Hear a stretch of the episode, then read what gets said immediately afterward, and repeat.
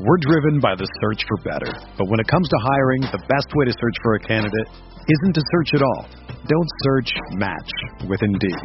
Indeed is your matching and hiring platform with over 350 million global monthly visitors, according to Indeed data, and a matching engine that helps you find quality candidates fast. Ditch the busy work. Use Indeed for scheduling, screening, and messaging so you can connect with candidates faster. Leveraging over 140 million qualifications and preferences every day, Indeed's matching engine is constantly learning from your preferences, so the more you use Indeed, the better it gets. Join more than 3.5 million businesses worldwide that use Indeed to hire great talent fast. And listeners of this show will get a $75 sponsored job credit to get your jobs more visibility at Indeed.com slash BlueWire. Just go to Indeed.com slash BlueWire right now and support our show by saying that you heard about Indeed on this podcast. That's Indeed.com slash BlueWire. Terms and conditions apply. Need to hire? You need Indeed. The hottest Knicks tape you'll find online. Knicks all day. We bleed blue and orange. This is Knicks Fan TV, your one-stop shop for the ultimate New York Knicks fan experience. News, rumors, debates, post-game live streams featuring live callers. Let's go Knicks, baby! And now, your host, CP, the NY Fanatic.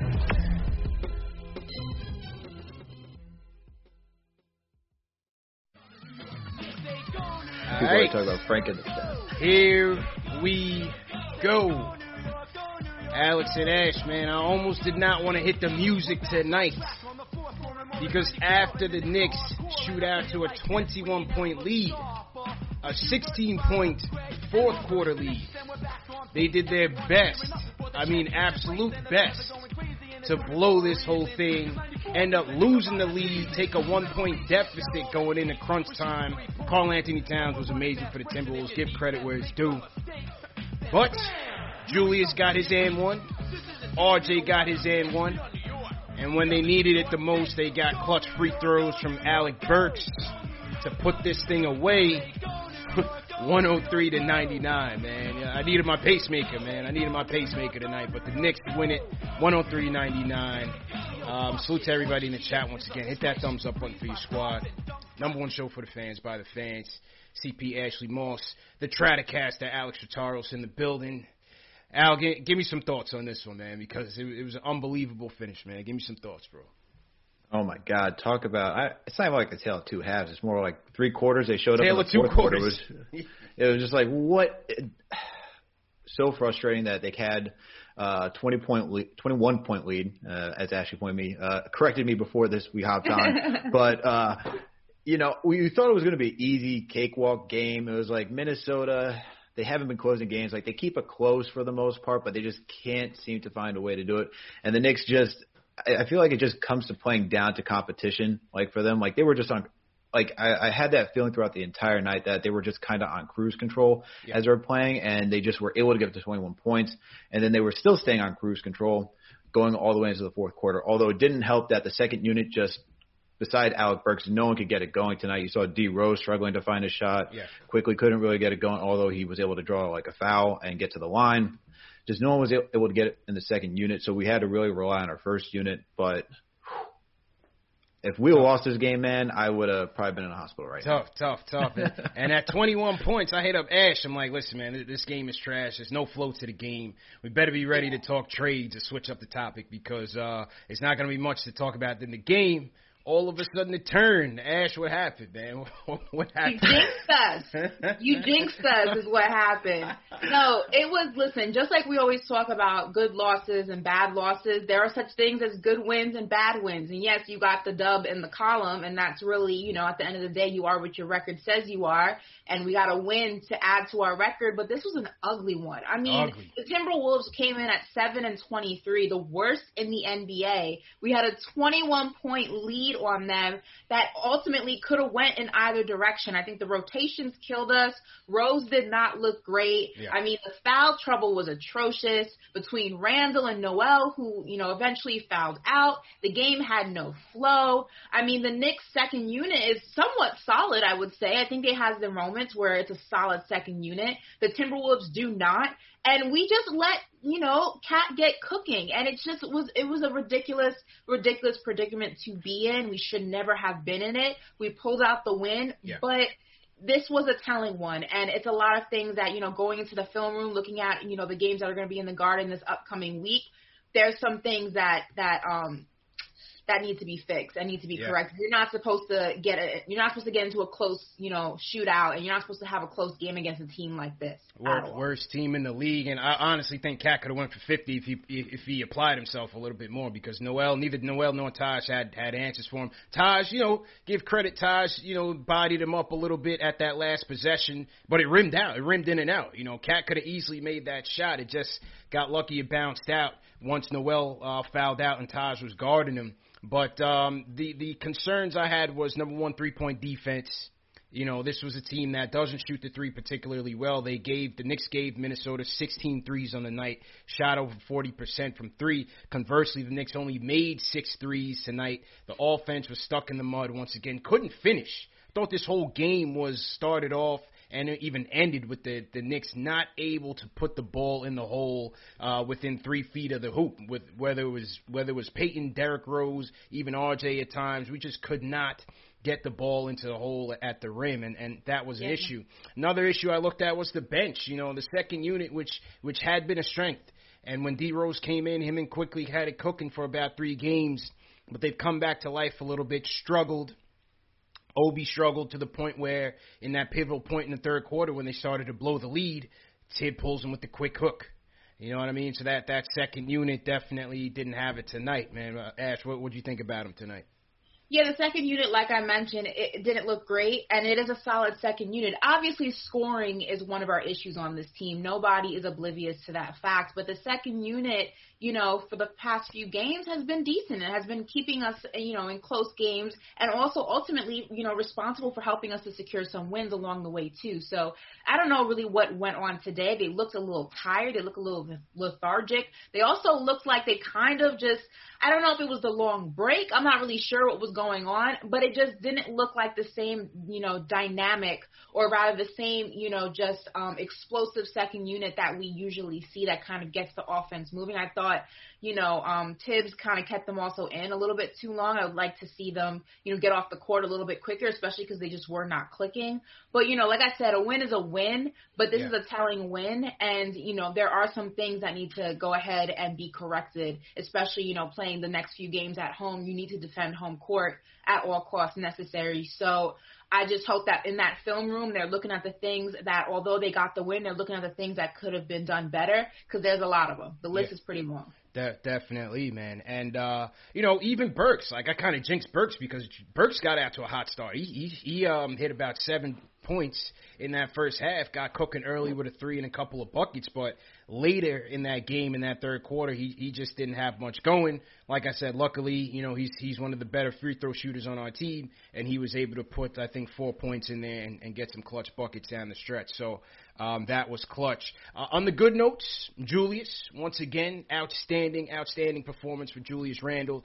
25 points, 14 boards on the campaign, 50% from the field, 204 from downtown, uh, four dimes to put it in. You know, I thought I thought Julius kind of started the game out where he was kind of getting everybody else involved, you know, seeing mm-hmm. what everybody else was going to deal with, and then once he wanted to turn it on, late second quarter, he starts turning it on, and Yeah. and that was that, man. He started cooking. What what you think about Julius's game tonight? I think Julius, as you said, he was doing a little bit of everything in the first half. I think he had like 12 points, had like four or five rebounds, and like two, three assists when he before the half first half ended. And he was just trying to get everyone in rhythm, keeping himself in rhythm. He was just doing what honestly we were just expecting of Julius at this point. What we've seen at the beginning of the season, he's just he is that engine of the team, and you know he's making sure everyone gets. uh involved. The, the pass to the uh, to Burke, uh, not Burks, uh, Bullock in the corner was just phenomenal. The way he was able to shake, uh, I forget who who was guarding him, and just like do a quick spin move for an easy dunk baseline. That was just another way of him Yeah. like feeling the defense and what they're throwing he, at him. Yeah, spun off Vanderbilt. Vanderbilt. Vanderbilt, yep. And so like he was just feeling the game, letting it come to him for the most part, and that's just what he's been able to do this entire season. So there's nothing like honestly like I think Jay Ellis said on the show like we don't give enough praise to Julius Randle because it's Right. just been like consistent enough. Like we're just kind of like oh yeah we're expecting this at this point, but like what Hold on, Alex. doing- Don't say we don't give enough Oh, Here we praise go, Al. Here Oh, we go. Oh, man. I am not Here on that we train. go, Do not include me in that Here conversation. Carry on. That's all I have. Con- Continue. I'm using the. I'm using the royal we for Yeah. the for uh, everyone else out there, Yeah, the the fans common out there folk, who the maybe common yes.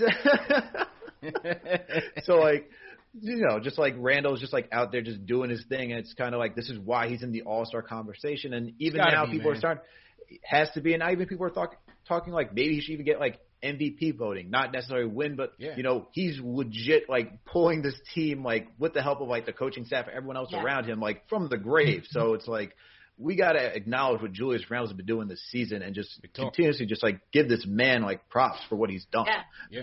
And if he is not voted into the All Star, I'm going to raise hell on Twitter. Just know that. Criminal. Giving you guys Will be- fair warning. Fair warning. Yeah, he's- he's I'm gotta going get to in. light Twitter on fire if he is not a reserve for the All Star. So just letting What- you guys know. What you what you think about his night tonight? Listen, Julius is just playing Julius Randle basketball that we've always wanted to see from him. I just feel like he really is just in his zone.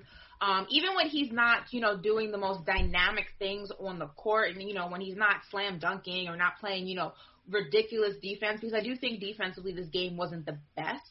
Um, obviously, you let the worst team in the NBA put up, you know, almost 100 points. The defense is not tight the way it should be. And like I said, the game, and like we've all said, the game could have went in either direction. But we got to get Julius Randle some help, first of all. But also, I just think that he's comfortable in where he is at this moment in his career, that he's just really able to kind of facilitate and just keep the game alive and just keep the team momentum going. And it just really is just great to see and have that kind of leadership on the team, especially when this is the Julius Randle that we were kind of hungry for last season. I'm just really, you know, excited and happy to see him come into his own as a player. And some guys, it takes a little bit longer for them to develop. I think, you know, throughout his career, he's been in the league like six years at this point, six, Seven. five, six years at Mhm. seven years at Seven, this yeah. point. So, you know, it, it's taken him a little bit longer to kind of find his game and kind of find where, you know, his his boxes, his niches, and he's found it. And I think, you know, it's only up from up from here for Julius Randle. I think Yeah. we're only beginning to see the type of player that he's going to be. Hundred percent.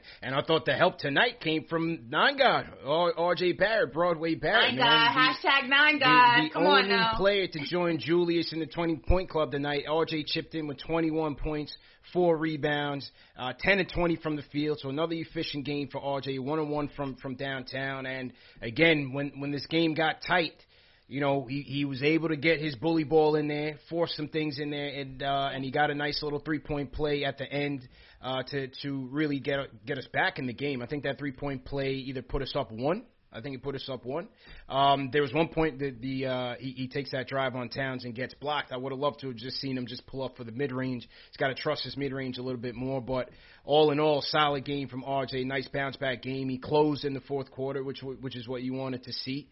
And uh, so yeah, he I think I thought he did a great job of helping Julius out. What do you think? Hey man, R- RJ is just you know he was my most improved at the beginning of the season when we had that panel, and he's just showing that he's taken another step this season, being able to finish around the rim, getting comfortable in the mid range, starting to do a little bit of playmaking here and there. He's being patient with his shot selection. Everything that you want to see from RJ, and even at the beginning of the season when he was in that funk where it was just either three or driving to the hoop, it was so predictable what he was going to do. Now it's just kind of like I don't know what he's going to do on every single like basis once he touches the ball, and that's what you want to know. You want to confuse the defense. You want to make sure that no one has an, i- any idea what you're about to do, and he's doing that. So he's he's definitely the second like key component of this team to make it go. If he's not going at, with Julius, the team really Yeah, no struggles, and you know, and it's, it's just so tough. So Yeah. what RJ is doing right now, just phenomenal. I think I'm. He's always got my faith. Love the kid.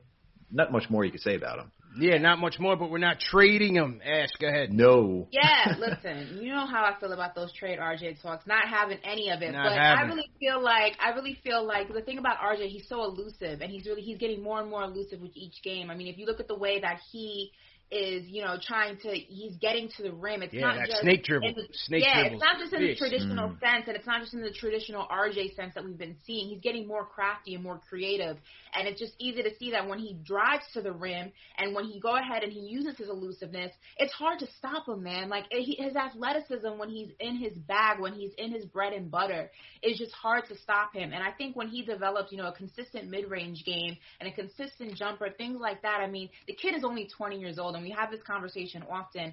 I mean, we're only starting to see glimmers of what RJ can be, but right now, I mean, he gets better and better every day. And I think the most impressive thing about him is that when he has the games where we're like, okay, where's RJ? Like, what's going on with RJ? He's Mhm. not, you know, what we've been seeing. He's able to kind of snap back into it. And I'm just hoping that, you know, when the fans return to the garden and he has the games where he's not his best, he doesn't let kind of the crowd noise and you know the outsider opinions start to affect him and he's able to kind of have that same bounce back game because he does it well. And i think that if he can continue on his trajectory we're going to see a whole different rj even next season the season after that. He's only going to keep getting better True story, true story. Well said. And salute to everybody in the chat once again. Hit that thumbs up button for your squad. CP Ashley Moss, Alex Trataros, the Stratocaster in the building. What do you guys think about tonight's game? 103-99. Knicks get the W. Almost didn't want to play the music tonight, man, but we, we got it done.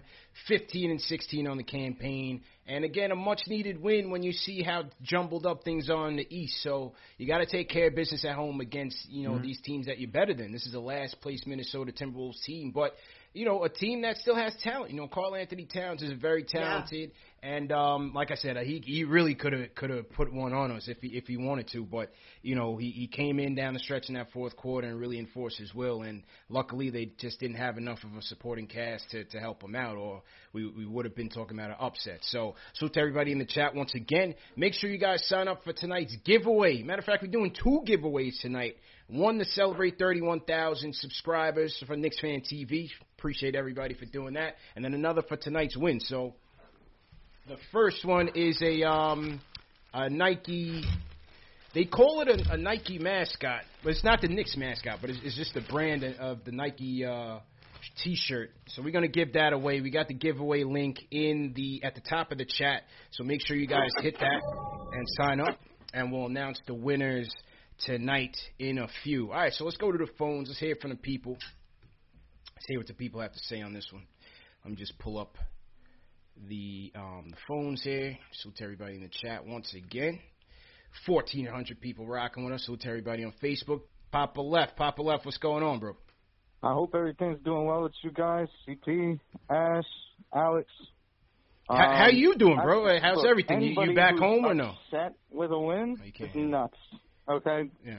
The, the feeling of that loss would have been so bad. It would have set up your day at work in a terrible way. It would it would have killed Tuesday's game because we're we're probably behind the eight ball there, and then it would just put the worst feeling on this home stretch. So I'm absolutely relieved, and I'm definitely happy that we won the game. With that said, um, you know, there's a few things we need to clean up. Um, on defense, in the in the uh, the second unit, we really struggled in the paint Yeah. to rebound, um, especially when Noel uh, came out, and uh, Minnesota closed the lead to three. And uh, I really thought we had a uh, good answer for that at the end of the half and then in the third quarter. But what my thing, what I think is happening is, you look at a team like Toronto Raptors, Nick Nurse, or old school Spurs with Popovich. Whenever they get in a rut like that, they just run a system, and that's you know the strength of our team is that we can just give Randle the ball and he Yeah, runs the team like you said, like an engine. But when we start missing shots and we start losing those, you know, simple looks at the rim, it kind of takes the edge off the game, especially when you're up, you know, 15, 14 points. So I don't know. It was just a very, you know, when Hernangomez hit that four point play, Yeah. It's it was kind of, you know, something flashed off in in all of our minds. I think, like, yeah, all right, this could this could potentially go bad. yeah. but um, it actually Been here it before. actually would. But um, but uh, you know, I, you know, Thibs gets a lot of uh, heat for uh, what he did. I can't. Ex- I don't know. Someone's going to complain about IQ. It's not going to be me tonight. But I just want to give uh, uh, Thibs some credit for a for a substitution he made. Not the Derrick Rose one for Payton, but actually taking out Derrick Rose when we were up Yeah, one he did. He uh, did. for Alec Burks. And the reason why he did that is because no matter what, if Town scores there, we're calling timeout, and if he misses, we have a free throw shooter on Right. the floor. Yeah. It and it turned out to be that Alec Burks got the, you know, very uh, NBA 2K-ish. You know, you're not that good at shooting free throws in a video game, but his free throw rating is very good. Yeah. Yeah, he's good. free throws at the end of the game. So, um, you know, I want to give uh, credit to Thibs there, and uh, I want to, you know, give credit at the end of this call for Julius Randle for proving me wrong um, and just capping off his All-Star campaign in a very, very solid fashion. Um, it seems like his IQ of what he wants to do with the ball. He doesn't settle for anything. He gets the perfect shot he wants, and it's just a pleasure to watch. And last thing I'll say about RJ, um, a lot of people are kind of like iffy on RJ.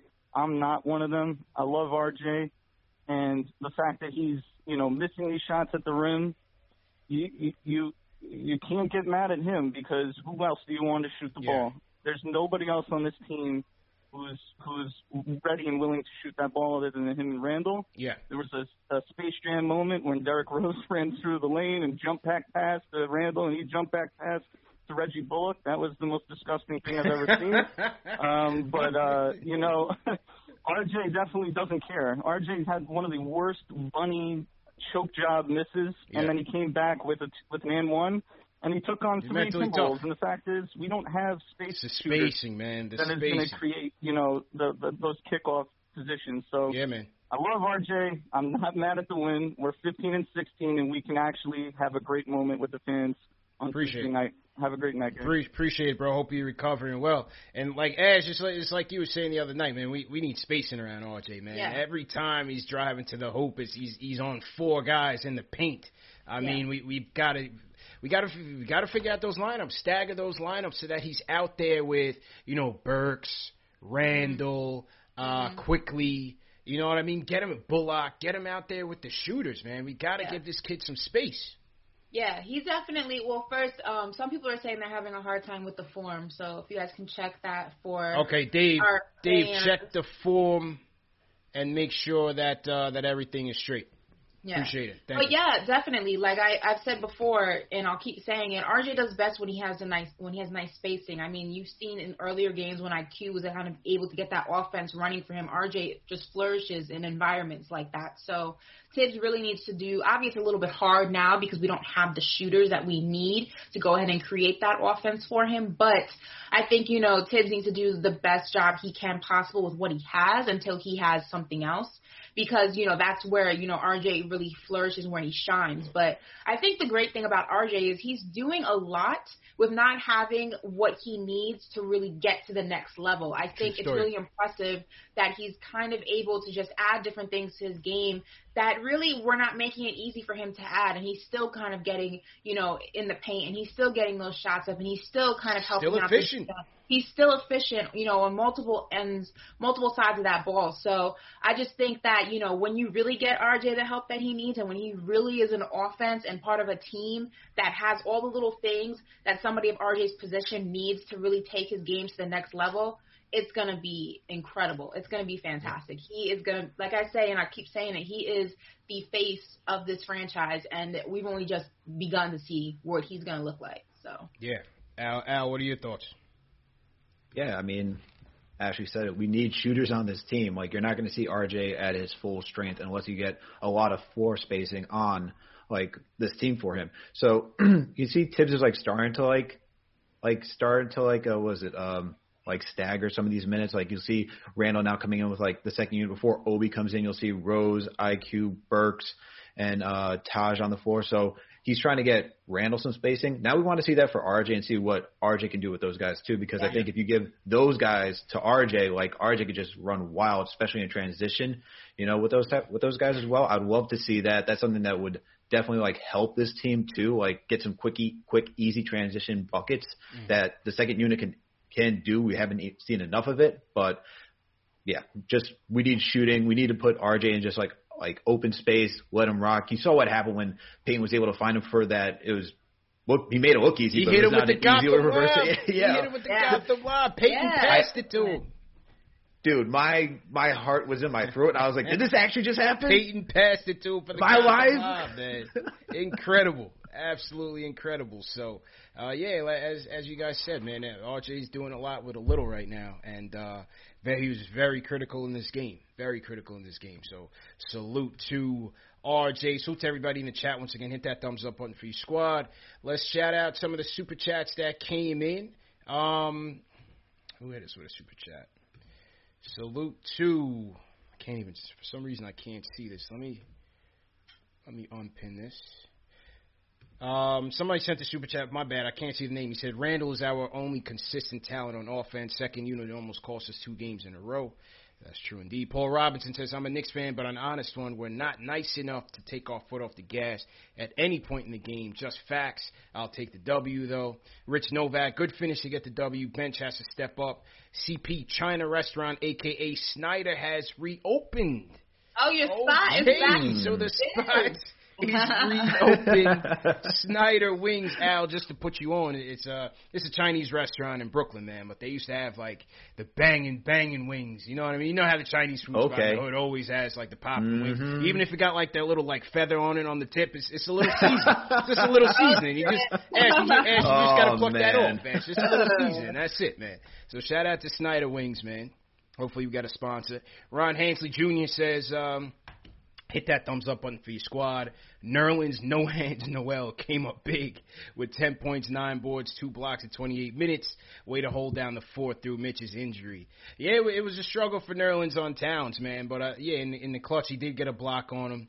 And uh, he ended up fouling out, and, and Taj ended up, you know, getting enough defense on on on uh, KAT to to make that a difficult baseline shot, and so they were able to win the game. But I just thought it was funny, Al, when when uh, there was one point, you know, Nerlens has no hands. There was one point in the late in the fourth where he passes it to Bullock.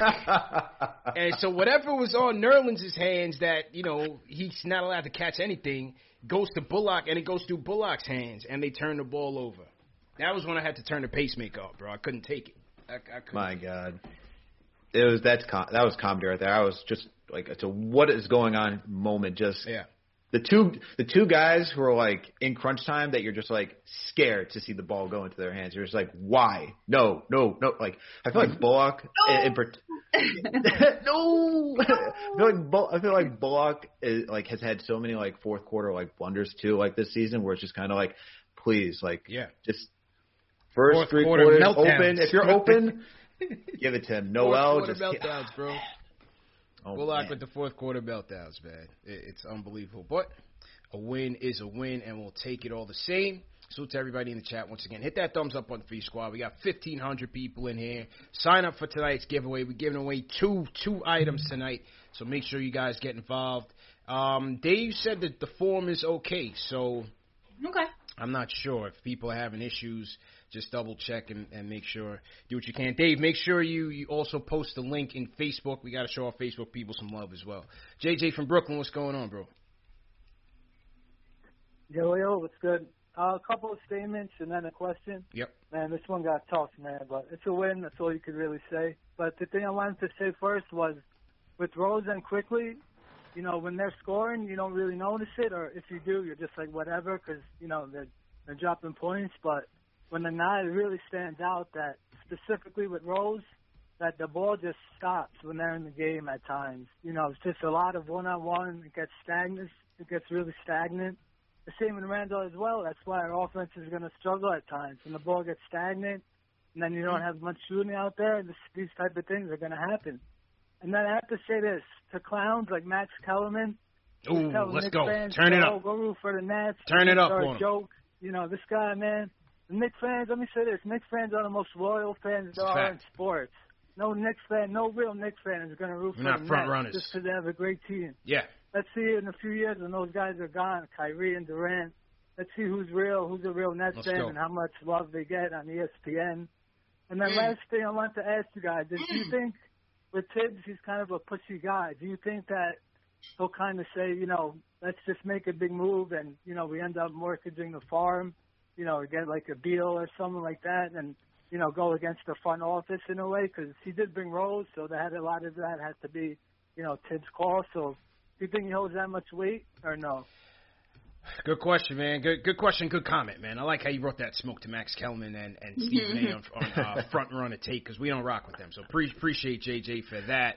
And um, it, it's an interesting segue because you know earlier uh, this week I had on um, Jon Krawczynski, senior writer for the Timberwolves of the Athletic, and he covered Thibs during that tumultuous time as head coach, and we talked about that. You know, playing the vets versus development win now versus development. Remember that first year with the Timberwolves, he had he had LaVine, he had Towns, he had Wiggins, a young team, and they struggled.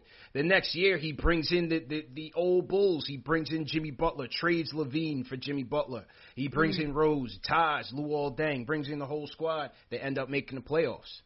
So, you know, what we got to the point he he was basically saying that, you know, with with that treasure chest, the assets that the Knicks has, he didn't believe that you know, development was going to be the, the true path that they take. And it's just interesting just watching it now and how he kind of treats Obi and even Kevin Knox, Frank, you know, the guys that will struggle at times. He has no patience for those guys. And Thibs is even going on record as saying, not that he's that that he's starving for a star, but you know it's a star-run league, and that eventually he, he's going to mm-hmm. want one. So, well, what do you guys have to think about that? Ash, I'll start with you, man. What do you think? Yeah, it's tricky because that's one of the pros and cons of having a young team, right? So the pros is, when you're in the rebuilding era, young team is the most beneficial because if you're able to keep them together, you'll have them for the long term. But the cons of that is that you need to have an organization, you need to have a coaching staff that knows how to develop young talent and has the patience to develop young talent. And when developing young talent, you know, it's not always going to happen instantaneously. Usually it does not. It's very rare that you get a rook or you get a guy in his first sec or you get a guy in his second year rather who's just, you know, ready to go and yeah. he's LeBron freaking James. It just doesn't happen like that. And you know, I think that's where Thibs kind of has a strike against him is that he doesn't have the time, he doesn't have the time or the patience or the desire to develop the guys that he has. So it is the concern, you know, when we speak about Obi, that if you don't have the patience to develop somebody who, yes, was supposed to be NBA ready, and that was the That's selling point. Even Thibs said it. Even yeah, even that was the selling it. point of Obi for Thibs and for the Knicks organization as a whole. But you know, things change. You know, with the pandemic, you lose the summer league. You don't get a true, you know, off season. You get you know, a very, very short training camp. The guys can't really practice together. They're kind of practicing in units. They're practicing one on one with coaches. So it kind of hindered what Obi's development could have been. And then he got injured. So then that's another situation. So I feel like that is going to be um, detrimental. And that's definitely problematic, you know, when it comes to this young team, because like you said, Thibs does not seem to have the patience. Um, and he doesn't seem to want to put the work in to do what it takes to develop young talent. So that's, that's going to be a problem moving forward, definitely. And, and you know what? That's kind of why I see the focus or the emphasis on building out that player development staff, bringing in Johnny Bryant, a young upstart who groomed Dame and groomed Donovan Mitchell and somebody that could really help on on that end. They're also they brought in Aaron Brooks. Supposedly they plan on bringing in uh, additional coaches that solely focus on the player development side. So it seems like you know this was part of my conversation with John Al. It just seems like Leon Rose is is trying to cover up Thibs's weaknesses, whether it's relationships or player development, so to speak, by kind of just helping him, you know, with those complementary pieces. But what, what's your take on it? I agree with that take 100%. And I think we he mentioned it too in the interview where you had Thibs out in Minnesota. He was the GM. He was also the coach. And, you know, he wanted to win now. He wanted to create like a team that was just like up to speed with him because one, he was doing two jobs. Okay, so like when you're doing two jobs, you also want to like make something easier on you. So coaching, bringing in Jimmy Butler, bringing in Taj Gibson, bringing in those guys who know your system and know how to play together makes it easier for you, like, so that you don't have to train those guys. And it was just his voice that was he was hearing. Now that you have Leon Rose, who understands Thibodeau. He's bringing like that's why you bring in Kenny Payne. That's why you bring in Mike Woodson. These are the guys that are the soft factors to Tom Thibodeau. You know, when you bring in guys like Walt Perrin who can scout uh, good talent with uh, uh, with the Zanin brothers, and you bring in Alex Klein, all these guys. Like this is a team that Leon Rose is going to listen to everybody and make sure everyone is heard. And I think bringing in Derrick Rose Derrick Rose doesn't necessarily mean that Thibs is being pushy and getting his way. I, we all saw it. Okay, Elfrid Payton can only do so much. We were missing a point guard, someone who can actually attack and be a threat at the rim. Okay, regardless of how Derrick Rose has like started to like teeter off and getting closer to the end of his career, and he may not be the elite finisher that he once was when he was the MVP candidate out in Chicago. He he at least does something that Payton like can do, but also helps the second unit and also keeps the ball moving at that point. and passes a little bit better this season than Elfrid Payton too. Like we we we see how he can whip the ball around and find people moving. And the cost for Derrick Rose wasn't that much either. Dennis Smith Jr. and a second rounder is yeah. nothing. It's not like we're mortgaging the farm to go bring in Derrick Rose. And I think that was the smart trade. If you're not going to use Dennis Smith Jr., who was kind of on his last leg here, and it didn't seem like he had a future here either. So you're giving him a chance to go do something out in Detroit, and you're also bringing in a guy who can help develop some of these young guys like an Obi Toppin, like an Immanuel Quickley. So I don't see this as just like Thibs is like going to get his way every single time. I think right. Leon Rose, just from how you see how he's handled his own career, right? He listens to everybody, make sure everyone is heard, and that's the type of guy he is. He's going to bring everyone in the room together. Right. And, and and based on the relationship, he will certainly have a big voice at the table based on the relationship with Leon Rose. But Ashley, go ahead.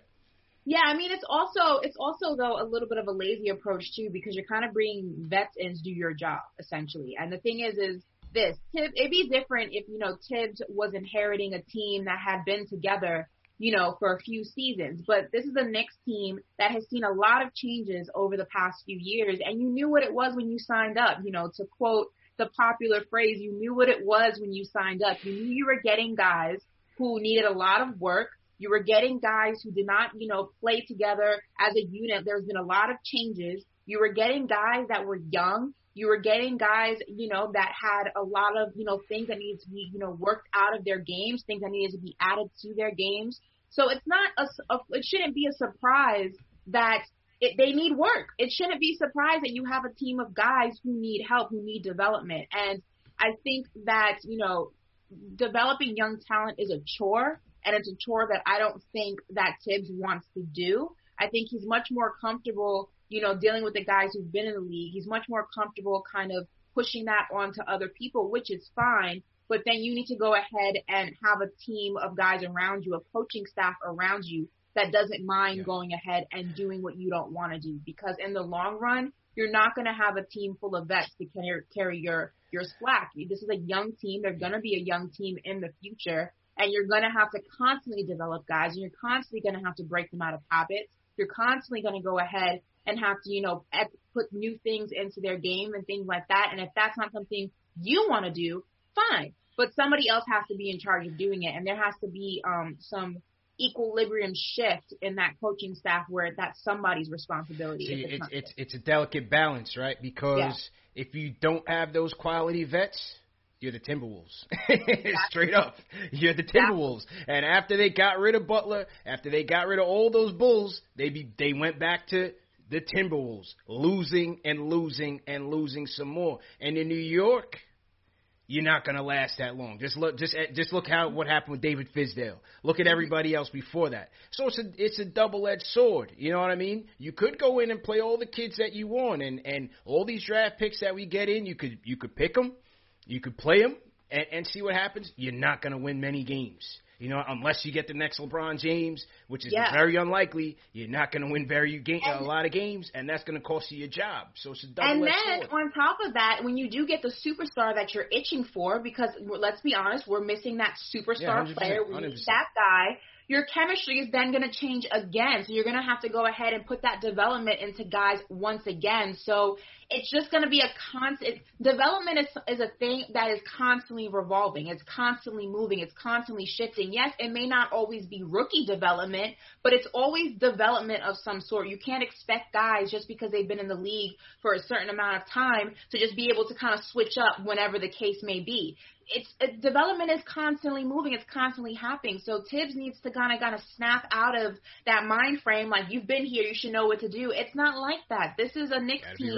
Ready. If you're trying to, you know, have a contender, be a contender in the future, you got to put the work in to make that happen. and it starts with chemistry and yeah. it starts with development. Yeah. Uh, Al, you uh, you got to skate, right? I do have to skate. All right, all right. So you want to just um just sign out for the people real quick? Well, all right. Well, Ash, CP, it was great talking with you guys. Yes, sir. Wish I could have been on longer. Got to record a podcast. um, so you got for everyone out there, you can find me. You can find my work at Hoops Habit. You can find some of the stuff here at KnicksFanTV.com. Yes, you can sir. also find the podcast, Knicks Jets, etc. And you can also find sports betting at TallySight if you guys are into that, based on where you are. All right, man. Good stuff, bro. Appreciate you, my dude. Thank you. Yeah, Have man. a good one, guys. I'll talk to you, bro. Salute to everybody in the chat once again. Hit that thumbs up button for your squad. Salute to Alex for coming through. CP and Ashley Moss checking in with you. Cheers. My guy Kyle Medlin in the chat. What's good, money? He said, "What kind of wine am I drinking?" This is a uh, a white one. This is uh, a Sauvignon Blanc. You know what I'm saying? We won't give them the vin- the the, uh, the vineyard ash because they haven't sponsored the show yet. But it's a good one. You know what I'm saying? That's all they need It's to know. It's just you and me, kid. That's it. That's it, man. But it's it's a good one. So salute to you guys, and and that's the topic of tonight's show. JJ just segued us. Um, what do you guys want to do by the trade deadline? You know, we're coming up almost a month away on the trade deadline. Should we be buyers? Should we be sellers? Call us up. Let us know. Um, six five seven three eight three one five zero nine is the number.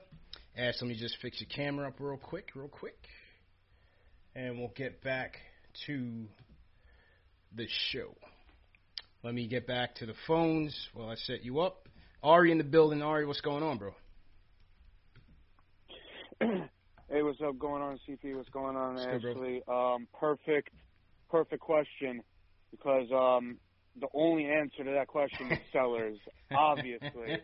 All right, like, we know what you want to Here's the thing, this is, and, and I wanted to, I wanted to talk about this before you even brought it up, Mhm. but uh, I wanted to talk about um, that interview you did, that awesome interview. If you Appreciate haven't check, seen it, check it out with the T Wolves guy. Awesome interview, awesome insight. Basically, what what you know I got from that was that Thibs is trying to win now. We knew that, but now we really know that, right? And um, listen, man, I need Leon Rose to be disciplined and um, you know and, and, and stick with this rebuild, man. We need to be sellers at the deadline, all right? And development needs to be the number one priority. If we trade the farm for Bradley Beal, Bradley Beal and Julius Randle aren't going to win us anything, and we're going to lose our entire future. I will not have it. All right. I don't care if Thibs wants to win. I don't care. I, I don't care. All right. Like that would be the. We, we're not ready for that type of move yet. We need more assets. We need to develop these players, and then next year or the year after, Yeah. after we get another lottery pick or we get two picks, we get the we get a we make the playoffs. Let's say we got our pick and and Dallas's pick. Then maybe next year, when you have more assets and you, you have another year of development, then you then you chase. Yeah. But right now, the answer is obviously being sellers. All right, obviously. Mhm. And one other thing I wanted to talk about real quick, also, um, the Julius Randle situation. Right. All right. Oh boy. Listen. Okay. Oh boy. Again, rebuilding is the number one priority right now because there's no point of making a win now move if you're not going to win a championship. I follow this girl on Instagram, all right? Mhm. And she says in her caption, if you're not first, you're last, okay? Oh boy. That was Put that me. caption, right? yeah, I know. That's the point. Is what I'm trying to say. All right? If you're not first, I don't know what happened to last, Ari's audio. Okay, so Bradley Beal and Julius Randle aren't going to win us anything. We're in last place. All right, we need to we need to put ourselves in a position to get the next LeBron James or get the next superstar. Right, and you don't do that by just mortgaging. Like, why wouldn't we have just signed Jimmy Butler and and Vucevic in 2019 if we wanted to get the two the two the two All Stars? We didn't want to do that then because we knew it wasn't enough. It's too early to do it. We need to keep early. developing, all right? And I understand Thibs wants to win now. And listen, it takes discipline. You don't think I want to win also? I'm not trying to tank, right? I want to win, okay? But I have the discipline and I have and I have the vision to know that we're not going to win vision. no matter what right now, right? So we have to we have to just be patient All right. and and, Pre- and develop. And I understand Thibs it's it's his record, but still just Yeah. do the rebuild. All right, All right, appreciate That- it, bro. that's Appreciate it.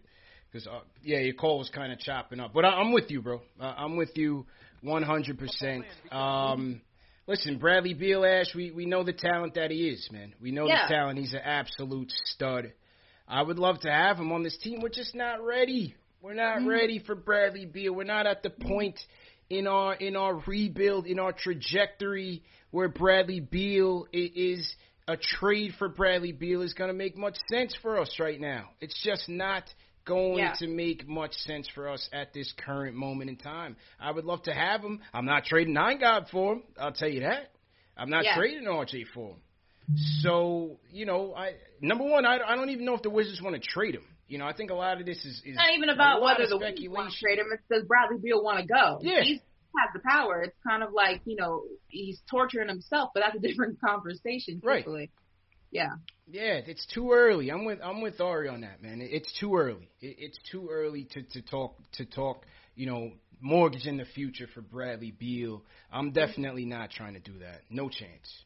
No chance. No, I agree. I actually agree with that take. Um, you know, I said a couple of shows ago before we went on this little mini break. I said any move that you make, you know, in this era, in this portion of our rebuilding era can, you know, either make or break us for seasons to come. And I don't think trading the house for someone like Bradley Beal, obviously an exceptional talent. Shout out to him for getting his first All Star starter vote. Mm-hmm. I mean, amazing, amazing player.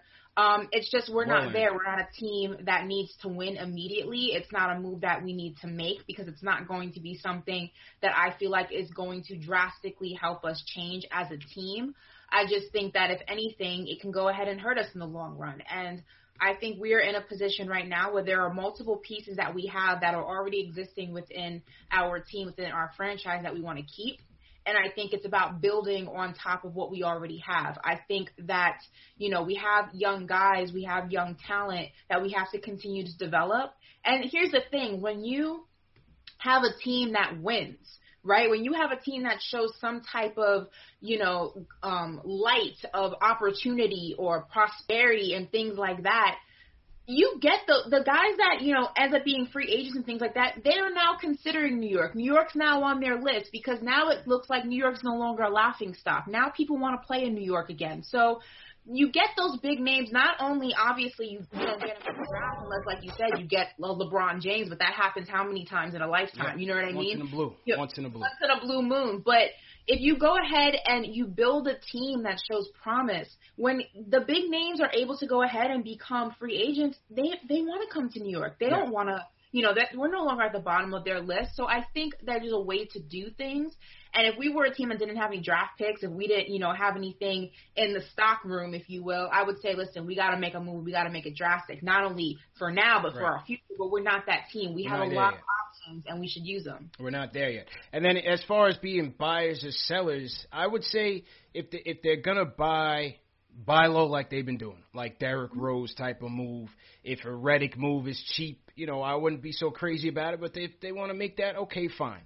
Mm-hmm. Something like that. In the margins, buy low, you know, nothing that you, you're going to regret potentially down the road. Something low that may fall into your lap. Remember, they still have some cap room to spend and, and because they haven't hit their salary cap floor. If they don't hit their salary cap floor by the end of the season, um, that balance gets spread across the roster in terms of salaries.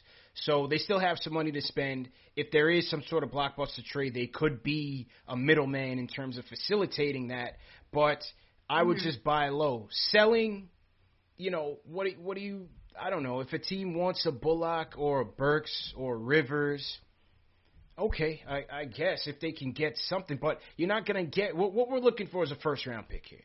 Anything less than that to me just doesn't make sense. Or if you're going to get like a a young upstart player in, in that type of trade, if you're not getting that, to me, selling, I would just keep the team intact. If they want to make the playoffs, keep the team intact and shoot for that and buy low.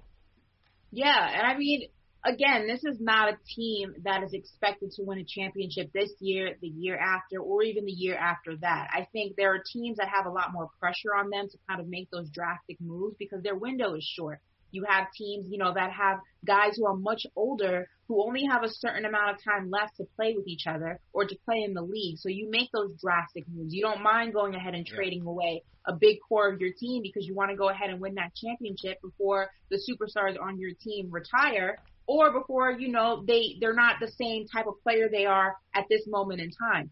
We're not that team. We have the um you know, we're able to have the luxury of being in a situation where we're not expected to do much, but if we do, that's amazing. Yeah. But it's not something that is a necessity. And that's what I said at the very beginning of this season. Regardless of what this season ended up looking like, whether we go to the playoffs or not, the goal is to just continue to move forward, not take steps back. Yeah. Even if it's just 5% better, even if it's 10% better, just constantly moving forward and to, to maintain some sort of foundation and consistency within this franchise because that is what we've been drastically missing. We've been missing Facts. consistency in so many different parts of this franchise, from the front office to the coaching staff to even the players, that you don't want to go ahead and go back and revert to old ways. You want to go ahead and start a new culture of, you know, winning and a new Yeah. culture of the New York Knicks. And you do that by keeping your young guys together and adding to what you already have without having to drastically change it. True story. Well, let's hear what Angel has to say tonight. Angel, how you feeling, man? Do you want to be buyers or sellers at the deadline, man? What do you think, bro? Hey, what's going on, CP and Ashley? How's everybody doing? Good, man. How you doing, bro? I'm not gonna lie, I think I almost blew a head gasket in my car watching this game. but um, listen, if I'm the Knicks, we gotta be buyers, bro. Like, first of all, we just need shooting. If we can get shooting, then I think RJ can flourish, and I think Julius Randle can keep doing his thing. So we need to get some shooting and maybe some rebounding because we're giving up way too many rebounds. And also, we're trading too many, uh, you know, twos for threes. Like we're giving up threes and just making twos. So we need to do better on the three-point defense. Yeah. But um, you know, as far as um the game is concerned, um, Alec Burks, you know, he deserves a free Lyft ride home from me because those four free throws just maybe are they're gonna make me have a good night. But the bench almost gave up the game. They they shot three for sixteen for this game. The last two games they've been shooting six for thirty four. So I think they need to give Obi the ball more once Wish. you know Quickley and Rose you know start to make shots because if you're not making them, you're gonna have to score somewhere else. Yeah. Give Obi the ball, you know, and um To do you know with besides that, I mean I'm happy we won. You know, but Yeah. we can do a lot better. But hey, this ain't last year. You know, last Yeah. year we probably would have lost this game. So in that aspect, you know, I'm glad Thibs is our coach because you know we were still able to hold on and win the game. So Okay. I don't want to do another rebuild. You know, Well, we that's need what we're to doing, keep though. doing what we're doing right now, and then you know we'll see what happens. All right, but pre- appreciate my the call, bro. But I mean, that's what we're doing right now, bro. We're Yeah. rebuilding. It's That's not what- another rebuild. We're Yeah. doing it. We're in it. We're in it. We're in it. We're in the. We're, We're, in the, the thick of it, man. Yeah. Got to be patient. Got to be patient, Ash. Go, go ahead. I mean, I hear what he's saying about give Obi the ball, but here's here's where that's a, a conflict, right?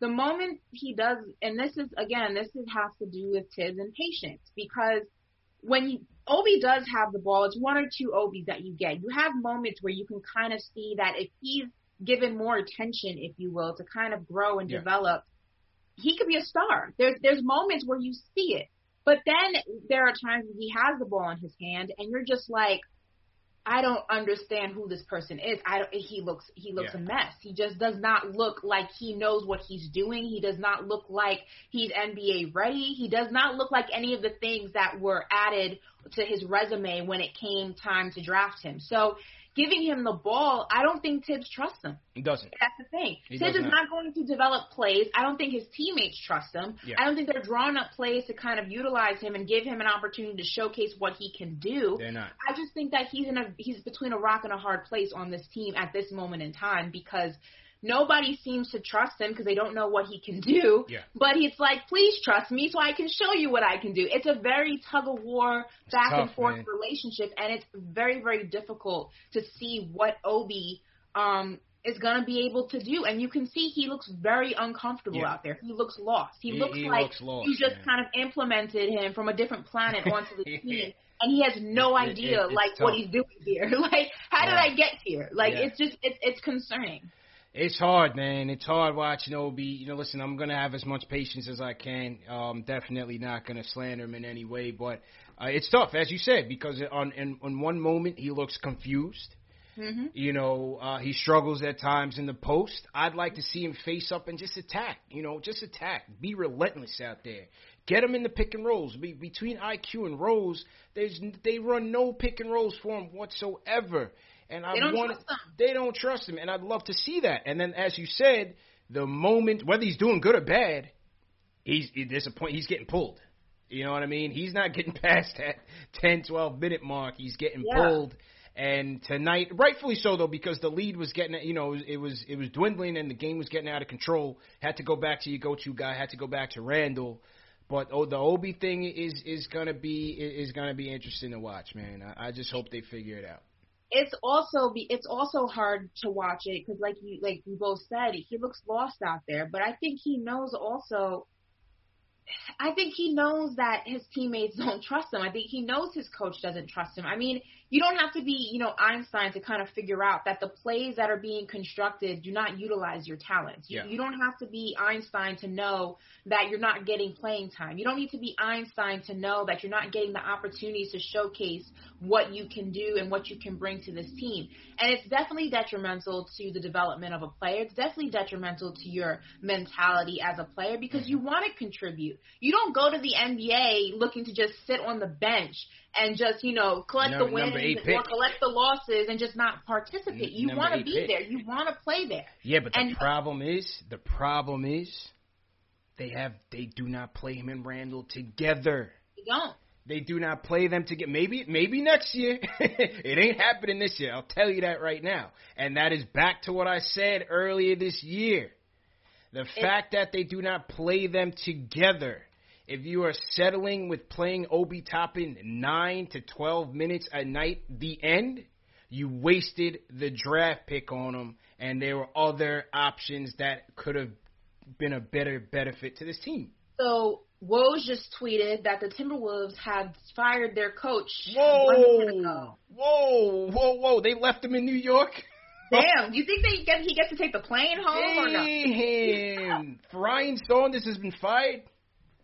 Yep, it says the Minnesota Timberwolves have dismissed coach Ryan Saunders. Sources tell ESPN as of one minute oh. ago. Cold blooded. Good job, though, Ash. We dropping bombs on the show, man. Live and direct. Hit that thumbs up on So, Ashley. Let's go. Do Let's you go. think he gets to take the plane back to Minnesota? Yo, how's he getting home? How's he getting home? Do does he got to get a different flight? Like how exactly does They threw him on the Peter Pan, not even the Greyhound. They threw him on the Peter Pan back to Minnesota. Cold world. Damn, that's, That's Flip up. Saunders' son. Rest in peace, Flip Saunders. Maybe he can get on a plane and take Frank and some other people with him to where he goes. Damn, that is like take cold, take Payton, take Frank, take a couple people with you. cold business, man. Cold business. They left him in New York. They said he, they dropped him off at Port Authority. That's wild. Cold blooded, man. Man, if they would have won the game, I wonder what would have happened. That that is a Mm. million dollar question. But listen, that's a different level of savagery. Savage. Like you lose the game and it's like, yeah, you can't run with us, homie. Savage. PJ Burkett said they put him on a Spirit Airlines flight. Ooh. Not Spirit. Listen. Listen. That's cold. That's cold. That is cold. It's Yeah. just like it's like, look, you don't gotta go home, but you Yeah. can't ride with us. They putting him on Spirit. You got to pay for his own bags, the ticket, everything. You know, Spirit they do you greasy. Like even just It to get a seatbelt, you got to pay. Yeah. It reminds me of the clip. I don't know who who in the chat who's ever seen the clip, but back in the day, they used to do those MTV like docu series where they would follow different artists and stuff. And there's a clip of Destiny's Child, and they're breaking up the group, right? So it's just gonna be the three girls, Mhm, you know, mhm. Beyonce, Kelly, and Michelle. And one of the girls is like, you know, I don't have any luggage. They're sending her back to Houston or wherever she's from, and she goes, I don't have any luggage. And Beyonce's like, well, somebody can send your luggage. you can't come with us though. Like that's basically what they did. Cold, cold world, man. That's world, Saunders' like- son.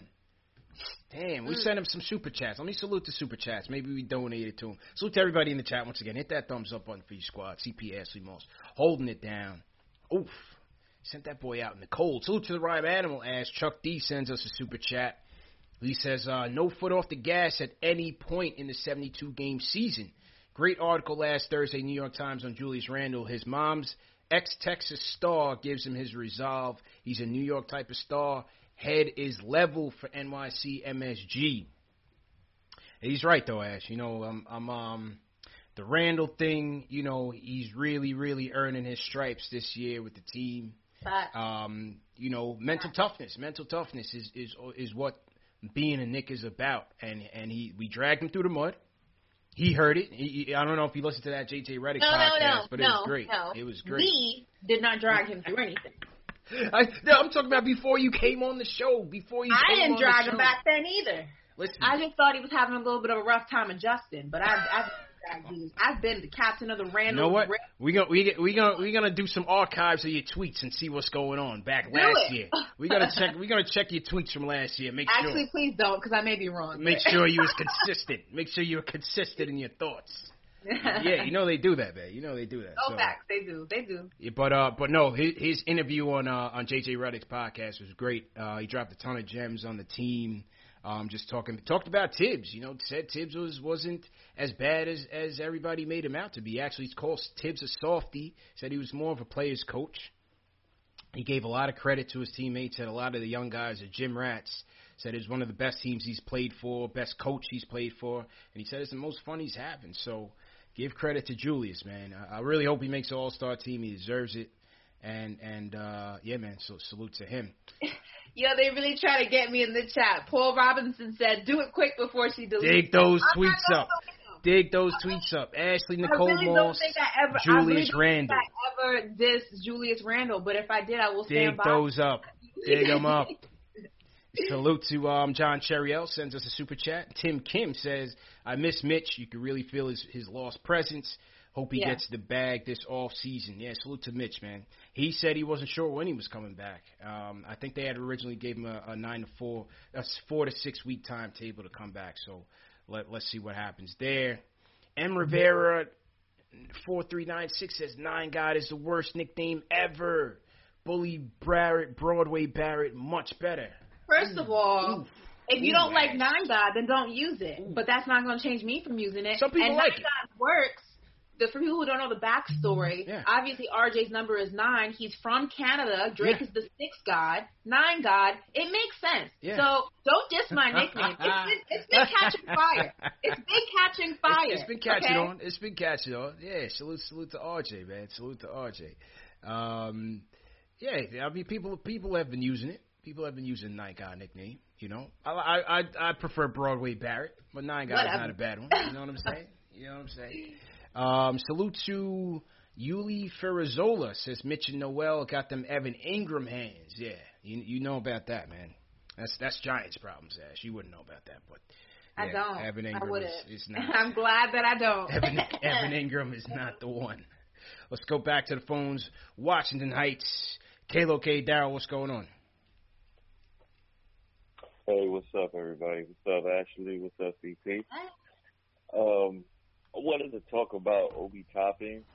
Uh, when I saw him at Dayton, it was kind of like, yeah, he looked like this guy, you know, power in, dunking the ball. You know, he looked big time. But once I seen him step on the NBA floor, he's smaller than a lot of those NBA bodies out there. And when he's under there, he looks like he's hiding, like he need an umbrella. He's not as strong as what I thought he would be in the NBA. And last week, uh, to give a shout out to Ash, she was taking a lot of flack for the G League comment. He's not NBA ready. Hmm? He should be, but he's not. And Hmm? he isn't getting that those minutes. You know, he needs a lot of development, I believe. So I I would say send him to G League to give him that playing time. But I also understand what everybody was talking about with the whole psychological aspect and his confidence and everything. But when you look at him running around, he does look lost out there.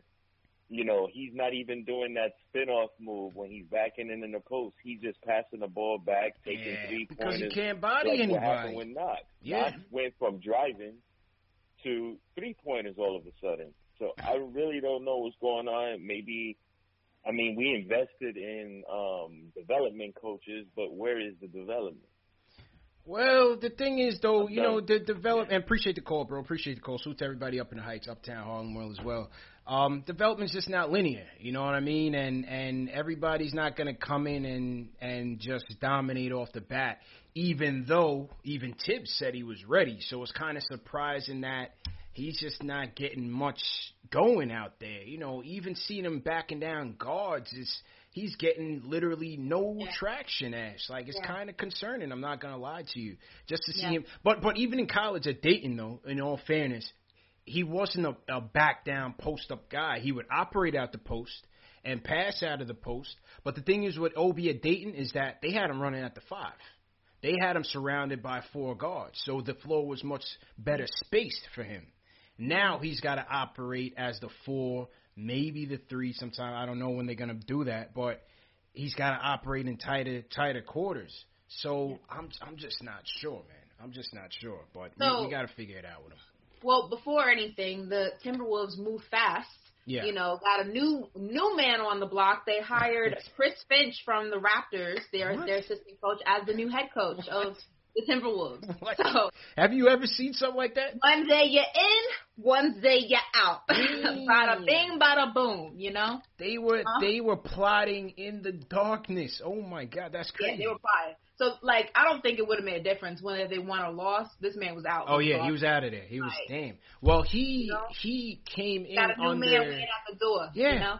in the dark, in the shadows. That's cold blooded, Mhm. man. That's cold blooded, especially with Flip Saunders. But he, Ryan Saunders, um, not to put too much time on it because it's not our team, but he was an addition to Thibs' staff in Minnesota as kind of what what John Krawczynski of the Athletics said. He was kind of like he was kind of like that guy that when you're a new coach signing on that you have to take on from the ownership.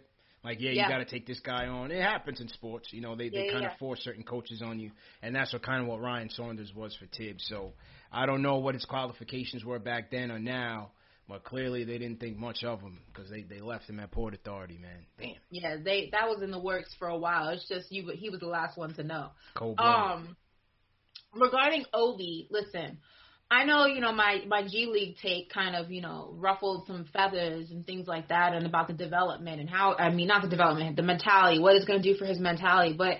On the other side of the coin, what does it do for your mentality when you are part of the actual team, but your coach doesn't trust you to play? He doesn't draw up plays that allow you to participate. Basically, you get it, and any mistake, whether you make a good one, if it's a bad mistake or you do something right, you're getting pulled regardless. What does mm-hmm. that do for a player's mentality? I just think that the only reason I said the G League was because it gives you the opportunity and the G League he's not stuck there. I know, you know, with the times that we're in right now, obviously they're in a bubble environment, but you can go ahead and pull them out and have them go through COVID protocol and all those things if need be. But I'm only saying from a G League perspective because I feel like it's the only opportunity Obi is going to have to show Thibs that he is ready to be part of this team because I don't feel like he's going to get that opportunity right here with the New York Knicks. I feel like Thibs is just very stubborn in the sense that he sees bits and pieces of Obi and that's and that's all he needs to see. Yeah. It doesn't matter what he does, it doesn't matter what he doesn't do. He's not getting the playing time. It's hindering his development. There's only so much you can do in practice because an NBA game, the speed is different. Obviously you're playing a different team, their speed is different. I feel like you go to the G League, you're playing let, let let's not say I mean I don't know how many G League games everyone has seen, but those guys are balling out. They're not scrubs. It's not like, you know, they're playing it's like a varsity junior those guys are pretty solid. I mean there have been some good G League games this season. It's giving him the opportunity to showcase what he can do because he can't do it here. He No, he's not gonna be able to do it. It's not helping him. He's not going to be able to do it here. And Thibs was asked about Frank in the G League, and he said not yet. So I guess they'd rather is- have Frank get in the water for everybody because he ain't playing right now. So, It's but that Yeah. con that comment in itself Yeah. is ridiculous. The fact that Frank is better utilized to Thibs sitting on the bench and just watching everything happen Yeah. instead of sending him someplace where he can get reps, where he can start getting back into the swing of things, where he can, you know, play against guys, kind of just kind of get back into the game and things like Yeah. that. You'd rather him sit on the bench and do what? Frank's a goner, man. He's done. He's done. They're not gonna. Yeah. His representation is not gonna let him stay here. Um, he, he's a goner. He's a gone. I I say just send him to the G League. Uh, what do we have to lose? He's not playing. And and also my concern is, and this happened. This wouldn't be the first time this has happened in, in NBA history. I feel like what happens is is when you are a player who hasn't had the time to kind of showcase what you can do, right? You're now you're in the trade conversations because people think they don't need you. Yeah. But it would be premeditative to do that with Obi. Not saying that he's in any trade conversations, but you know, if you listen to Twitter and you're on NBA Twitter, you listen to Knicks fans and things like that, you know, people aren't, you know, against sending him elsewhere depending on what you can get in return. And that would be a pre that would just be um a, a jump the gun type of decision because you really haven't given him the opportunity to showcase what he can do. And at least in the G League, you would get that kind of visualization. You'd be able to see it and it would save him from these conversations. I just he's not getting enough touches for me. He's not getting enough playing time for me, and I don't know what else he can do to change that, and that is my concern. True story, man. Rich from Atlanta. Rich, should the Knicks be buyers? Should the Knicks be buyers or sellers at the deadline before you get to your game point? Should we be buyers or sellers, bro? All right.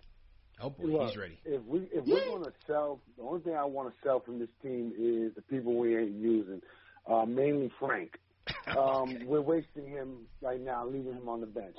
Now everybody else, I think, has been developed. With Obi, we haven't given him a chance yet. So there's only one person I think needs to go, other than than, than Smith, who we already sent, would be Frank.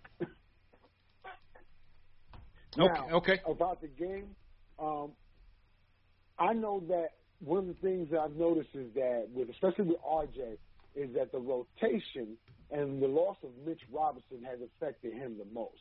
What when Mitch was in the game, I would see RJ go right to him for that pick and roll. Yeah. And because Mitch can catch the ball, they always lay off RJ so he could finish. And if they didn't lay off, he was giving Mitch a dunk. Noel's worst hands in the NBA. So every time he tries to pick and roll with him, when they when he tosses it up, Noel's either misses it or loses it in the air. Um, right now, the rotation is a mess because of Mitch not being there. I think that what Thibs is doing is, yes, he leaves the second unit in there too long, but I think he's saying, look, sink or swim. Because in the playoffs, you're going to have to swim in order to win. And I think that's what he's doing. He's just letting them have to fight it out. Because you got at some point that second unit is going to have to play well on a consistent basis. Okay. Uh, guys, I wanted to say CP Ashley, great show, first time caller. Appreciate I you. just found the show after watching the game. Uh, love Nice. it. Think I'm a, I'm a new fan. I'm gonna be here every time you guys are on. You have a great night. Yo, represent Boogie down in the house from Yes, Atlanta. sir. Yes, sir. Salute Rich. Salute Rich. Salute everybody in the Bronx. Salute everybody in ATL. Um, used to live out there as well, so salute everybody, man. Appreciate it. Let's go rapid fire, Ash. Anthony from LI. Ant, how you doing? All right. Damn, Yeah. Anth- Anthony just blew the momentum, man. So, you damn. said Rob, you put him, you put It's him up. me. It's me. Yeah, yeah, yeah. Loud and clear, man. We waiting on you, bro. No, I've been sitting there trying to get eh, the heads up on everything, but hey, All right. it's real. All I'm right. from New York. I'm from. I love y'all boys. Okay. Same time, hey, you know how the Knicks rock. Like we've been disappointed for so long. But right now, I feel the growth. I really feel the growth. I want us to feel that. I want everybody that's a Knicks fan to sit there and understand what's re- really going on. Right. We actually feel the energy. This is not like a negative energy, like, oh, we're sitting there at the bottom. We're sitting there trying to go for the top right now. We cannot sit there and sit. I know, CT, you like, okay, we, we may be better off sitting there, okay, we might get a better pick. But at the same time, we get more respect. That's it. Yeah. We got to win. Okay. Win as many games that you can. That's how it is. Pre- appreciate the call, man. Appreciate the call. So, so Ant, he's all in, Ash. He's all seventy two. He said we got to get the W's, man. He he's not with uh he's not with the tanking and all of that. He he wants us to to concentrate on the playoffs. He's feeling it though. He's feeling it. We're fifteen and sixteen right now. You know what I mean? The team is is is playing a lot differently on the Thibs. I'm with him. You know, I'm with him, and, and, and they're fighting, man. So salute to Anthony. Appreciate that. Definitely. Thank you for translating that because I didn't get any. Yeah, it was a little it, it was a little inaudible, but he's from Long Island, so I, I you know what I mean. As as a Long Island guy, I heard him through. I heard him through, so appreciate that. it. Yeah, appreciate I respect that. it. Um. Oh damn! I waited. All right, waited a little too long for the. I was waiting to close with Jay Boogie, but he had to run. Sorry, folks. Jay Boogie had to run on us, but um. Yeah, we'll, we'll get to him next time. Josh from the Poconos. Should the Knicks be buyers or sellers at the deadline, bro? What do you think? I think we should be sellers, man. We got to be patient with this.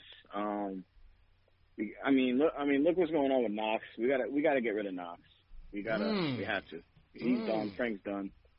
Um, and like you were saying, Ari's right. We gotta, we gotta stay solid. You know, um, for for the future. I mean, these small time deals like JJ Redick and stuff. I, I'm with it. I mean, what do you guys think? Yeah, I mean, for me, if that's the move that you want to make, sure. You know, if that's the move that you want to make, sure. But, you know, the little marginal getting rid of Knox Frank, you're not getting much for that. You know what I mean? You're not getting much for that, Ash. Like, those are the type of moves that you're putting them in a package deal as like throw-ins at this point. You know what I mean? You, you're not you're not getting anything of value just a one for one straight up Kev for something else or Frank for something else. You gotta you gotta put them in a package with RJ, you know, in, in a Beal trade or a larger trade where where they're just kind of like throwing pieces for salary. But right now, one for one, you're not really you're not really um, doing much with it. You, you're not really doing much with it. So, um, Josh, you had something on CJ though, right? What do you want to talk about CJ? Yeah. Um, what do you guys think? I mean, what do you think it would take to get him? I mean, I love CJ, one of my Yeah. favorite players, but that's probably giving up RJ. Of course, and I don't I don't believe it. I don't believe it. You know, it was it was uh it was leaked in the Daily News that the Knicks were monitoring uh, in along with the Bradley Beal stuff that they were monitoring CJ McCollum. I'm looking at it. I hit you up as I'm like CJ McCollum, where did this even come from? You know, Dame ain't trading CJ, man. Um, I cannot confirm nor deny how I know. Um, I can. Mm. I can just tell you that that is not happening. Um, it's not even close to happening. Foolery. It's not even in the works of happening. Um, it's it's just you know wishful thinking and just typical NBA Twitter where a lot of things get thrown around, but yeah. on very good um, notice, if you will, very strong word, word Sources. bond, that it's not happening. It's ridiculous, and people. Oh my God, you don't even. This is this is why I brought it up on the show tonight because I get DMs after DMs that it's like, yo, what do you think about this? Are we trading for CJ? Are we trading for Beal? Are we trading for Lee? So I'm just like, yo, just watch the show and we'll just address it one time so that we don't have to keep addressing it. The CJ thing that never made sense to me. I never. I don't even know where they got that from. That they would that he would even be up for trade. Like, there's no way. There's no It's way. wishful thinking, someone trying to get some clicks off or Click whatever it. the case may be, but it's definitely not Yeah. even remotely close to being a possibility. Um, you it'd be a higher possibility to get Melo back before you got CJ. I mean, it's Yeah. just not. Facts. It's just not happening. Yeah. So Not- sorry. Not, happening at all. Not happening at all, man. And, and speaking of which, you know, 10 years ago, as you touch on Melo, 10 years ago, Ash, we made the blockbuster trade for Carmelo Anthony, the Knicks sending Raymond Felton, Danilo Gallinari, Wilson Chandler, Timofey Mozgov, first round pick, and two second round picks, $3 million in exchange for You gotta, Melo. you gotta say his name right though. Who? MSG style. Carmelo Anthony. Yo. Yo, I used to love that all the time, no doubt. Yeah. I used to love that, man. Shout out Mike Walczewski, the the MSG PA, PA announcer. But uh, what do you think about the trade when when that first went down, man? Ten years ago, it's crazy. I think, you know, I'm a little biased just because I'm a huge Carmelo Anthony fan. I have been since his days at Syracuse, so I was hype. Um, I know a lot of people weren't a fan of it at the time. Gallinari, you know, was kind of like that guy on the Knicks. We, Yeah. A lot of people felt like we gave up way too much for him. Um, but man, what a time that was to be a Knicks fan. You know, that Yeah. 2012 Knicks team was just special. I mean, it was that was a time to be in New York. Honestly, Yeah. that that was a good time for New York sports. I'm not gonna mention who went to the Super Bowl that year, but it was a good time to be team? in. It, Who was that team? I don't know. I, I don't know their name. Don't let me go Um, get my jacket in the closet. Don't let me go get my jacket I and don't, flex. I don't know that team. I don't know that. In the words of Mariah Carey, I don't right, know All right, all right, all right, um, all right. But it was it was a really good time. I mean, Carmelo Anthony, obviously the hometown kid. I mean, yes, I know he came, he claims be more, but Red Hook had him first. Yeah. Shout out to Syracuse also, and it was just it was a great time. I mean, that that team was special, and it was unfortunate that we couldn't do more um with them. I think you know it was it was a lot of just random pieces Yeah, that kind of that's what we were left with. That's what we were left with. and worked. And then after that 2012 year, it just never worked again. Yeah. But I mean, that was that was that was Yeah. a good that was a good time. Shout out Junior Karoma in the chat. He says, Ash, we own the NFC East. Shout out Junior, man. That's my guy. Who's we? I don't know who you're referring to. Well, you know, when who when, when you're New Yorkers, we is that New York team. You know what I'm saying? The team that I didn't know New York had any teams that actually played in New York. I know we had teams that played in Jersey. Well, it's I just, it's just, a, it's just a real estate issue. If you want to get technical, it's just a real estate problem. Hmm. You know what I'm Well, saying? Well, when they when they can go ahead and actually play in New York, maybe I'll, I'll We used acknowledge to. We as a New to. York. We used well, to play at Yankee Stadium many. I used to be five four. Now I'm five seven. Doesn't make a difference anymore. We're this is a new day, and in the new day they Yeah. play in East Rutherford, New Jersey. Therefore, just a real estate. is a space problem. That's it. That's a space problem. Cowboys play in Dallas, so they play in Arlington. we play which is Arlington. Doesn't matter. It's Dallas. It's Dallas. It's still the Dallas Fort Worth area, not a different state. We don't Ah, play in whatever, man. Alabama, but I digress. Whatever, man. Um, I think my thing with Melo, I was with you, man. That, that was my favorite player since Syracuse days. When they made the trade, obviously I was thrilled, man. We had no excitement in the Garden. Remember, from Yeah. from 2000 to that point, it was nothing but trash, straight losing. Even the Mar, you know Marbury and stuff. I was excited for that trade and getting Crawford. I loved that, but um, they were they were terrible. They were terrible. So when they got Stat, Stat was claiming we back, and then they go get Melo.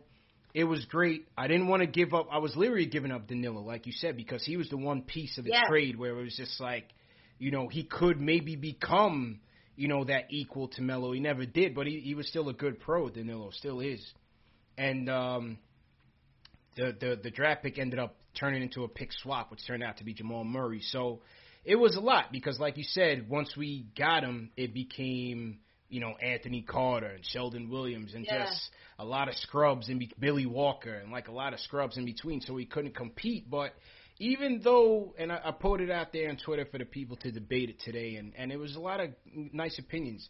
Even though we gave up a lot, and it turned out to be, you know, it, it didn't turn out in our favor, obviously. I feel like a lot of people blame it all squarely on him, not waiting for free agency. But if I'm Dolan, you got to roll the dice on that because I really thought he was going to go to the Nets. Remember, Leon Rose was, was representing Melo at the time. Mm-hmm. Melo wanted the bag. And so he could have very easily went to the Nets instead. And if you're James Dolan, you're not going to let him sneak into your backyard like that. You're going to pull the trigger. I would have pulled it if I was Dolan as well. Yeah. You know, there were other factors that led to the demise of his tenure here. Biggest one to me was Amar'e broke down fast. Fast. Which is till this day one of the biggest New York New York Knicks Yeah. travesties Yeah. ever. Yeah. you it- had a it- max contract in a guy that could not play. Mhm. You know, the the amnestying Chauncey Billups was a rush decision. They should have done it with Amar'e. And you know, but they weren't going to do that. They they definitely weren't weren't going to do that from from a PR standpoint. So I know a lot of people want to blame it on Melo and saying that you know we mortgage future, but there was a lot of other things that they did in between that um, that messed that his whole run up. And I thought the stat Yeah. thing was the biggest thing. You couldn't you had you had twenty million dollars parked basically in in a rock. And so it was tough. But Nick State was a good year. Nick State was a good Yeah, year. Yeah, I mean, even I mean, remember we it was J.R. Smith. It Mhm. was remember the Linsanity era. As long as it Yeah. lasted, those you know week and a half or whatever it was. games. that Yeah. good week and a half of Linsanity. Yeah. The garden was booming with all types of Asians. It was fantastic. Yeah. looked like the United Crazy. Nations in there. Hundred percent, hundred percent. Because I was I was down in Atlanta and I had I was in grad school at the time and there's a lot of Asian kids in my class, but a lot of kids that never really watched basketball or paid attention to the Knicks. So I would stroll into class with my Knicks gear on, and I would be like that guy that would teach everybody what was going on with the Knicks and Jeremy Lin and everything. So it was a cultural movement. Carmelo didn't feel it, but you know it was a good, it was a good time. Yeah, Carmelo Carmelo wasn't the biggest fan of Yeah, yeah. but it was it was a cool time because it was just so many.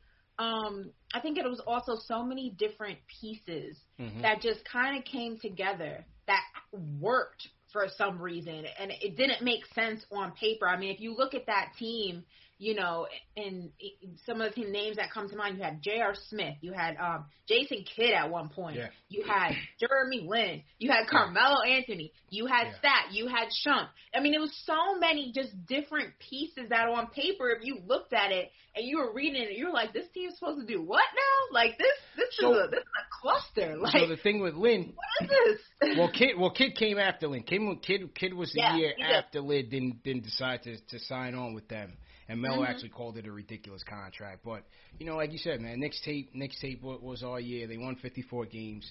Melo finished with with uh, third place in the MVP voting, and and that's the closest we came, man. That that that's the closest Oh. Rasheed Wallace, remember that? Sheed, ball don't lie. My my favorite player, man. One of my favorite players, Sheed. The ball don't lie. Yeah, absolutely, man, absolutely. So salute to everybody in the chat. Hit that thumbs up button for your squad on the Melo days. All right, a couple more calls before you get to our giveaways. Let's go to um Ron from Brooklyn. Ron, should the Knicks be buyers or sellers at the deadline? Hey, how you doing? Uh, thanks for taking my call. It's a pleasure. Um, I, I personally think that the Knicks, if uh, if there was a time for team stand pat, I'm I'm there. I think the Knicks have a, a very fun and exciting young team. Uh, I think if you watch how they play under Thibodeau's uh, guidance, they can beat any team on any given night. Um, you know, it doesn't it doesn't matter if you bring in all types of other stars to see how far you can go in the playoffs. I think what the what the Knicks really need to do is they need to hold on to their assets.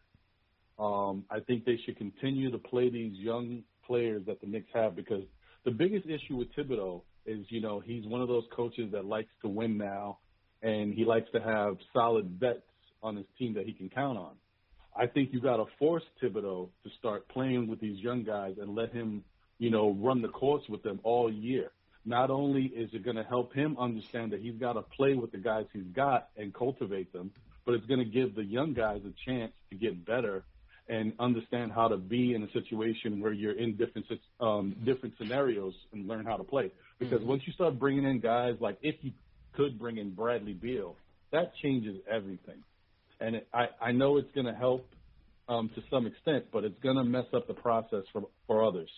Plus, you hold on to these picks one more year because next year's draft is supposed to be a really Yeah, good draft. yeah. Just being in it gives you a great chance to build your team. So keep the picks, keep your players, and if anything, Julius Randle will have a full season under his belt. Maybe he makes the All Star team, maybe he doesn't, but he keeps growing, and his his his value is still going to be there. So I think they should just 100%. stand pat and you know go from there. Hundred percent. Appreciate the call, Ron. I want to see these draft picks here. The Dallas pick and our pick in this lottery, Ash. If we, if we make the lottery, um, I want to see them here. I want to see who they become. I want to see what we can do. We need more talent, homegrown talent. Don't just bag it all up and throw it away for Bradley Beal. And don't trade RJ. One hundred percent. Do not trade RJ. Don't trade. No, hundred percent agree with that take. Um, I obviously, if I could get Bradley Beal for Knox and Payton, fantastic. Yeah, great. But I can't. This is the real world, and that's Yeah. not going to happen. So in the real world, you're going to have to give away a lot for someone of Bradley Beal's caliber, and we're just not in the position to do that. And not only are we not in the position, it's not necessary for us to do that. Not and right now. Saying this, we were a different team, yeah, but we're not. We're the Yeah. team that we are, and we need to make moves that are beneficial to who we are and what we need and where we want to be in the future. Yes, sir. A uh, couple more. Make sure you guys are signing up for the giveaways because we're gonna give it away in just five minutes. D from Hawaii. How you doing, D? What up, what up, what up? Originally from Queens, Jamaica, Queens. Yes. Um, love the Hey, show, man. Good Queens. show. Um, so for the seller and buyers, I agree with Ash. Hey, hi Ash. Sorry. Hi. to, uh, CP and Ash, my bad. Um, protocol, protocol. Obviously, I think that uh, we should definitely get rid of uh, Knox and Frank. Not get rid of them, but get something back, uh, just to help, you know, get some supportive uh, assets to, to to get this team going. Uh, I love Thibs. Thibs is uh, a hardcore coach for a long time. I mean, kind of reminds me of Jeff Van Gundy, you know, without uh, without actually jumping on the court when it was brawling back in the day. Mhm. But um, definitely that. But uh, I just want to hit you at one point uh, when it came to the Bradley Beal conversation. um, I don't know if you guys are looking at the fourth quarter where uh, Clyde, I think uh, it was Julius Randle that was going to the line, and instead of Clyde saying Julius Randle, he said Bradley, and then he stopped, and then he said I Julius Randle's about to go shoot. Uh, that actually caught me. I was like, all right, cool. And I'm listening to that first call, and I was like, hey, man, that that man, oh, was it Ari? He was like, he got the vision. So, uh, hey, the vision is there. I mean, obviously, how like what Ash said, that if you know, there's going to be a lot of assets that we're going to have to use Yeah. uh, in order to get in order to get Bradley Beal. But um, I'm definitely down. I'm, I'm on the trade to, to get Bradley Beal. Uh, but yeah, yeah, I just want to say shout out to your show. Yeah. Um, shout out to Manscaped. You know Yeah. what I'm saying? Keep the groom down there. Absolutely. Absolutely. Um, and uh, yeah, y'all have a blessed day. Yeah, man. Appreciate it, bro. Appreciate it. Yeah, man. And, and he shouted out the sponsor, Ash. You know? I actually got my kit. Not that I I oh, need got it. the kit. I did get the kit. Hey. I don't need it. How is it? How is it, man? I It don't. was I don't need the testimonials, but just let me know. I, you know. I listen. I can't give you a testimonial because it's not something I could utilize. I gave it to my dad. okay. um, all right. But I can say that women, we do like you know little mm-hmm. grooming. You gotta in keep the, it tight, man. Gotta keep it right. Gotta, gotta keep, keep it it tight. tight, you know that's Yeah. that's all I can tell you. Yeah, I can yeah. just tell you what women like. I can't tell you what it looks like. I can't tell you what it Facts. feels like. I, I keep it handy right by the computer, right here, just in case. You know what I'm saying? Just in case. Oh, oh, okay. yeah, I that's didn't- that's what I'm that's what I'm into, man. That's Is what that I'm where into. you like to do it? Yeah, it's right. Just wh- when I'm watching the game, I got the TV right here. You know what I mean? Got But, it. Yeah, that's it, it. man. So it. to Yeah. everybody in the chat, Manscaped.com promo code Knicks for 20% off. My guy D from Hawaii got his. All my friends in the UK, Australia, we do ship down there as well. 20% off your full purchase. It's a great product, man. Ashley got hers. She's using it. She loves it. No testimonials. No, I'm not. no testimonials, but yeah, make sure you guys get your products. And uh, yeah, they got a ton of stuff though in Manscaped. Not just the shaver, uh, the cologne is good, the um, travel bag, all that stuff. So make sure you guys get it. Twenty I percent really, off. I, I really love the fact that you keep yours by the computer. Yeah, keep it. Yeah, keep it handy. Keep it handy. You gotta man. look. I know you gotta look good for the Knicks. I get everything, it. I get it. everything. Respect. You know what I mean? Yeah, keep keep it groomed. Keep it groomed. So salute to D. For, This is a good reminder by D. Appreciate you, man. Appreciate you. All right, Mm-hmm. two more calls before we wrap up. I got to hear from my guy Zay from Maryland. Zay, what's going on, bro? What's going on, man? I'm cracking up about the, the Clippers about the, the computer. That's hilarious. You got you got to keep it Yeah, keep it tight. Keep it Oh. tight, bro. I hear you. Uh, uh, for me, the uh, the my opinion on the whole uh, buyer seller thing is, I think we should be buyers, but like very cheap buyers. Like we got to be real cheap on the market, you know. Um, I think we cannot. We don't have enough assets to be sellers at all. Like who are we selling? Yeah. If anybody that we're, the only piece that we can really sell and get something for are pieces that we need to keep on the team. Right. So that's not even a realistic goal. Um, I think we need to be patient and, you know, just add pieces to the team. So right now, I- think the biggest hole is, you know, we need a point guard. You know, a lot, a lot of people they love Quickley. They think Quickley needs to be the point guard, but I think Quickley is like the perfect off-ball guard that can play, like that can play with the ball. I think he's more of a shooting guard, um, kind of like that Swiss Army knife, kind of like a C.J. McCollum uh, type player. Right. So I don't, you know, a lot of people want to, you know, push him to be the starting point guard. I don't think he's a starting point guard quality. I don't think he has the handles to really uh, be starting point guard. I think he just has enough handles to pretty much uh, facilitate at, at, at times in, in the game. Um, but uh, and then another thing with Obi, uh, I wanted to bring up the Obi topic real quick. Um, I think people need to remember that you know this is a funny season. Like Mm-hmm. you know, it's the pandemic. Yeah. There's teams that are losing two, three players at a time. too. You know, luckily we haven't we haven't had had that yet. We haven't had any problems, but you know, I think Thibs is keeping all his pieces close to him. You know, and he doesn't want to send anybody to the G League because he just never knows when he needs to actually throw them in there. Um, and, and they're going to get more playing time than than, than expected. So um, I, I think Obi's fine just learning off the bench and, and staying with the team. Um, but he's a tweener though, so it's not he's too small to be a, a center. He's too yeah. Yeah, he's too like I don't know. He's he's just kind of like tweener. He needs to either bulk up or slim down Yeah. and, and work on his shot. So uh, I think that's where we're gonna progress to. But it's his first season. He's got plenty of seasons to go. We got enough guys in the in the locker room right now that are hardworking guys that's gonna you know hit the off season running. And I think that's what we're building towards now with this team is we're gonna hit the off season and we're gonna get better. And, and you know, stop worrying about this season. We need Yeah. to worry about the future seasons, and Obi's gonna be fine. True. I, I agree with you, bro. I agree with you on all the trade talk. You know, we just got to focus on on taking the steps to progress. I think Ash, as soon as people see that, you know, we in playoff contention, it's like, okay, you know, let, let, let's put the pieces together and win right now, win right now, win right now. You know, I we can't we can't think that way. You know, we can't think Yeah. so short sighted. We just gotta just Yeah. just let it marinate. Just let it marinate with what they have. If they make it, cool. If they don't, to me, even better. Absolutely. And first of all, there are over 1,400 people Oh, watching right now, and I only see 695 likes. And to the seven people who hit the thumbs down, you're whacking your corny, okay? I see you. And whoever the person is that hits the thumbs down before the show even starts, I see you too. Yeah, we You're know who they are. We know who they are. Okay, We know who they you're are. corny, but I need everyone to hit that thumbs up because there's 1,400 of you in here, and we should have more than 699 likes. And so, You heard it. um, back to the the topic at hand. Um, yeah, I mean, you just gotta you gotta let them cook. That's it. Just it really cook, is what it is. You gotta you gotta let them cook.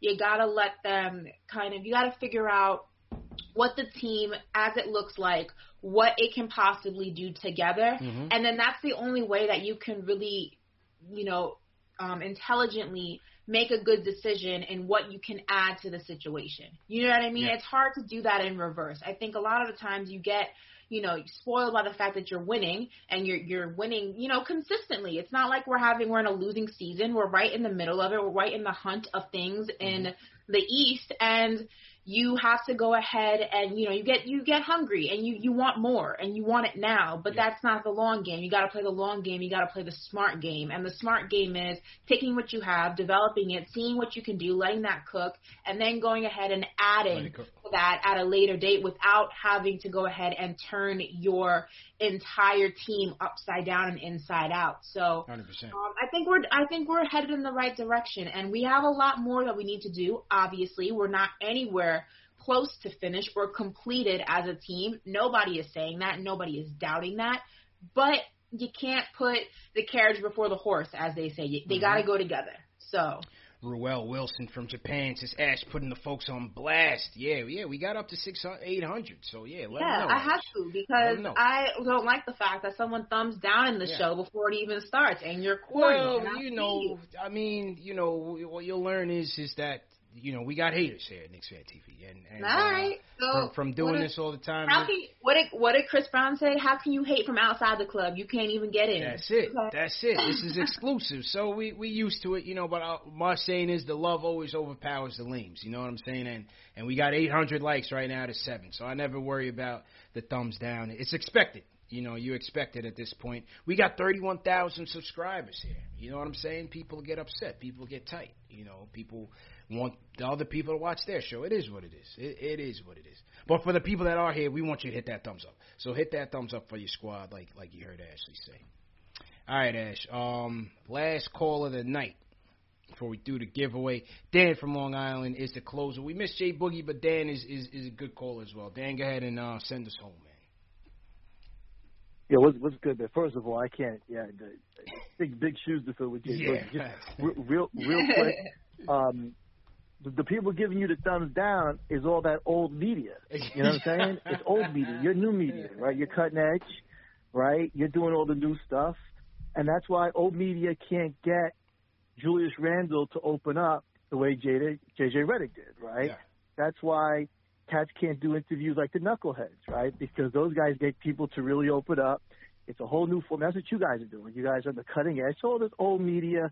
Um, I know you got to play nice with Bondy and Berman and all those cats, but those guys are on the way out, and, and those are the guys who are hated. Yeah. Real, real quick, real quick. Um, Ash, I love you, but I, I don't know. I get the sense that you you drag Thibodeau a lot on the show, No.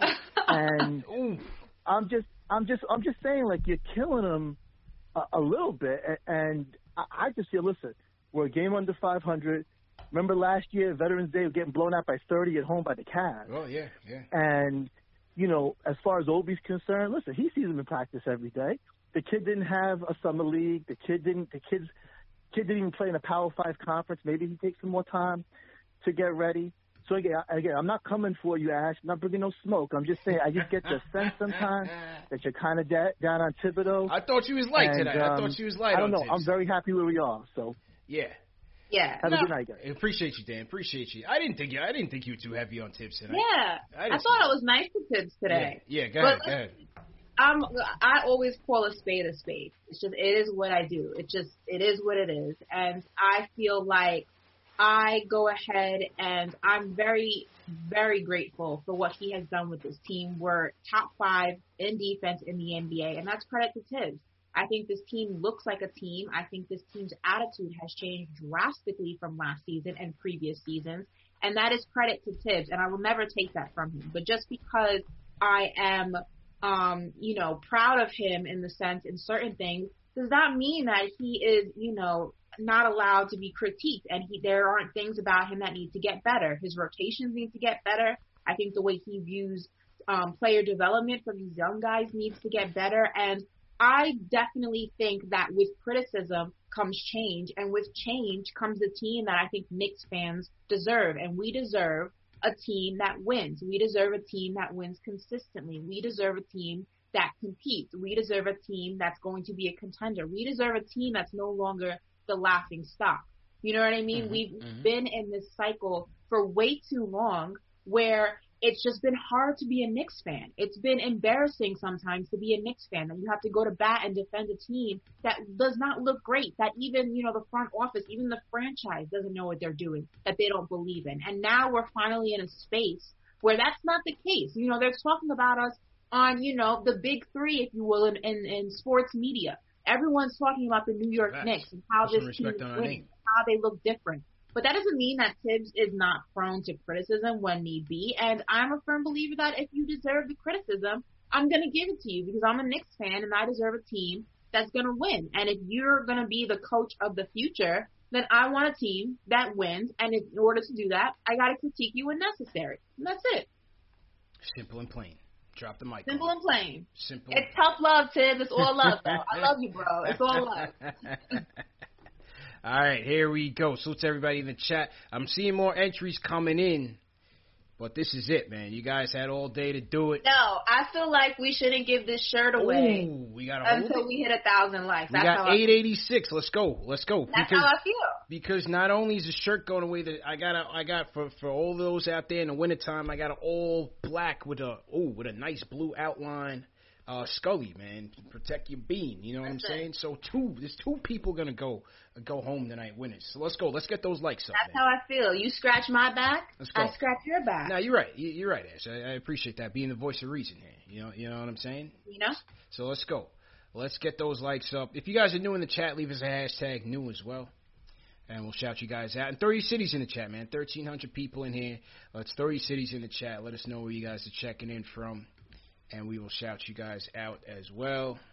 While we wait for those thousand likes that Mhm. are coming soon, Mhm. I will ask, how do you feel? Listen, Boogie's out there on the free market.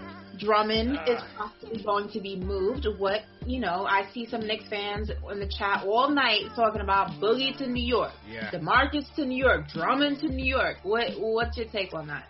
I mean, I think as we talk about the Obi situation, it takes more playing time away from him. You know what I mean? It takes more playing time away from him. I I think Boogie Boogie's washed. He's washed. He's done. You know, I've been, people have been talking about Boogie for like the last four years. He's been done for the last four years. He's cooked. He plays no defense. I need somebody that can play defense. Mm-hmm. He can stretch the floor for you, no doubt. No doubt. He can still stretch the floor for you, still score a couple buckets here and there, but I don't want to take that time away from Obi. You know what I'm saying? Right now, what I want to figure out, I want to figure out a way to get him some more playing time and get Randle at the five. That's what I'm trying to figure out. Boogie, nah, I wouldn't touch. Drummond, see, the thing with Drummond is he's not helping you from a spacing standpoint. You don't want to clog that thing up even more with Randle and RJ in the middle, even though Mitch is gone for a couple weeks. Drummond is not going to help you do that. You know what I'm saying? Drummond, he, he he's a he's another guy that's going to hold the ball. He's going to bang. He can pass the ball. He can facilitate well. Don't get me wrong. I'm not saying he's a scrub. I'm just saying, I, ideally for this team with Randle already here doing that, I'd ra- I'd rather go a different direction. Give me a five that's going to be either a lockdown defender or somebody that's going to just be a lights out, you know, spacer, a floor spacer for us. That's what we need. But those guys aren't available that much unless you're going to pony up, unless you're going to pay to play. But Boogie's washed, man. I'm not going with Boogie. Yeah. I think the thing with Boogie, and I tweeted this because there are a bunch of teams that you know people are saying that he should go to. I think it only makes sense for him to go to one or two teams, and one of the teams I will not name, that other team in New York that we don't acknowledge. Yeah, we don't the other acknowledge. is mm-hmm. The other team is the Lakers because here's the thing: Boogie is only going to be beneficial to a team that does not need him to score. Right. They're only he's only going to be beneficial to a team that really just needs somebody who can bully people because that's really all that he can do at this moment in his career. His defense is very inconsistent. His offense is non non-existent virtually. So he can't go to a team that was. requires him to put up points. Yeah. He can't go to a team that requires him to play like impeccable defense. Basically, he's your pit bull out there. It's for a team that's struggling defensively that just kind of needs somebody to kind of you Be know a body out there. yeah, be a body, just Yeah. out there on the court, you know, you know, giving you know another team a little bit difficulty when it comes, you know, making shots and things like that. And there's only two teams that really can use that and need that because scoring is not their issue, and the New York Knicks are not one of those teams. So I just feel like Boogie does absolutely nothing for us. Yeah. Drummond, I mean, listen, Drummond is. I got to give Drummond his credit because he was really He's able to turn that. He's super Yeah. talented, and on top of that, he really just 180 his entire career. Because Yeah. last season, people were looking at him all types of crazy, saying, Yeah. "Is he washed? Is it Yeah, over for true. him?" That's true. That's and true. he rose from the ashes like a phoenix, and here we are in conversations like, "Yo, where is he gonna go?" Yeah. And I don't know if the Knicks are somebody that can benefit from him either. I think that it's going to tight, change. man. It's Yeah, just too tight. When, I, when we talk about RJ driving and laying on four guys, you know, Drummond's not going to help you in that way. You know, that's the thing because he he can't shoot it. He can't shoot it. He's not gonna. He's not gonna help you space that floor. That's a problem. He's dominant. Don't get me wrong. I mean, that second to last game that they played against the Cavs, he dropped like thirty and twenty against the Knicks. They had Mhm. no answer for him. You know, Yeah. but I just I don't think he's the answer for us at this time. Know, and correction. Boogie's offense is not non-existent, but when you compare it to Sactown Boogie, it's Yeah, not going yeah, to be He's not. He's not who he was. at this point in his career. Yeah, so yes, he he can was. shoot, but you don't always get the same Boogie day in and day out. When Yeah. he was in Sacramento, Boogie was a monster. I'm he's no longer that DeMarcus he's Cousins, and let's guy. let's call it what it is. It is. Let's just call it a spade a spade, Yeah. as I always say. It it's just at this point in his career, it's just not gonna happen from him. He- It- he's it- just not that guy. He's just not Yeah. that guy. Let's go. We got 930 likes. Let's hit that like button. Hit that thumbs up button. Um, let me shout out. I saluted. Who do I want to shout out? My guy Kyle says uh, he's checking in from Long Island at his parents' house. So salute Kyle Money, no doubt, no doubt. My guy um, Slick Nick says he's checking in from Bucktown. Salute to Bucktown. All right. Um, who else we got in here? Salute to my guy Hospi checking in from BC up in Canada. NYK MJ305. So it sounds like a Miami person. Love the show. Can I get a shout out, Knicks fan for life? No doubt, man. Uh, who else we got in here? Joseph Richardson says he's Team Drummond. Okay. Teron Mosley, Brooklyn, Bed-Stuy. Salute to everybody. Do or die, Bed-Stuy. Carlos Martinez, Perth, Australia. No doubt, man. Salute to everybody that was uh, down in Australia. Australian Open. Salute to uh, Naomi for taking it home. Yes, one time for Naomi Osaka. Yeah, man. Dominant, dominant performance. Liggy from Adelaide, Australia. Okay, all right. We got pseudonym Skeeps, uh, Skeep from North New Jersey.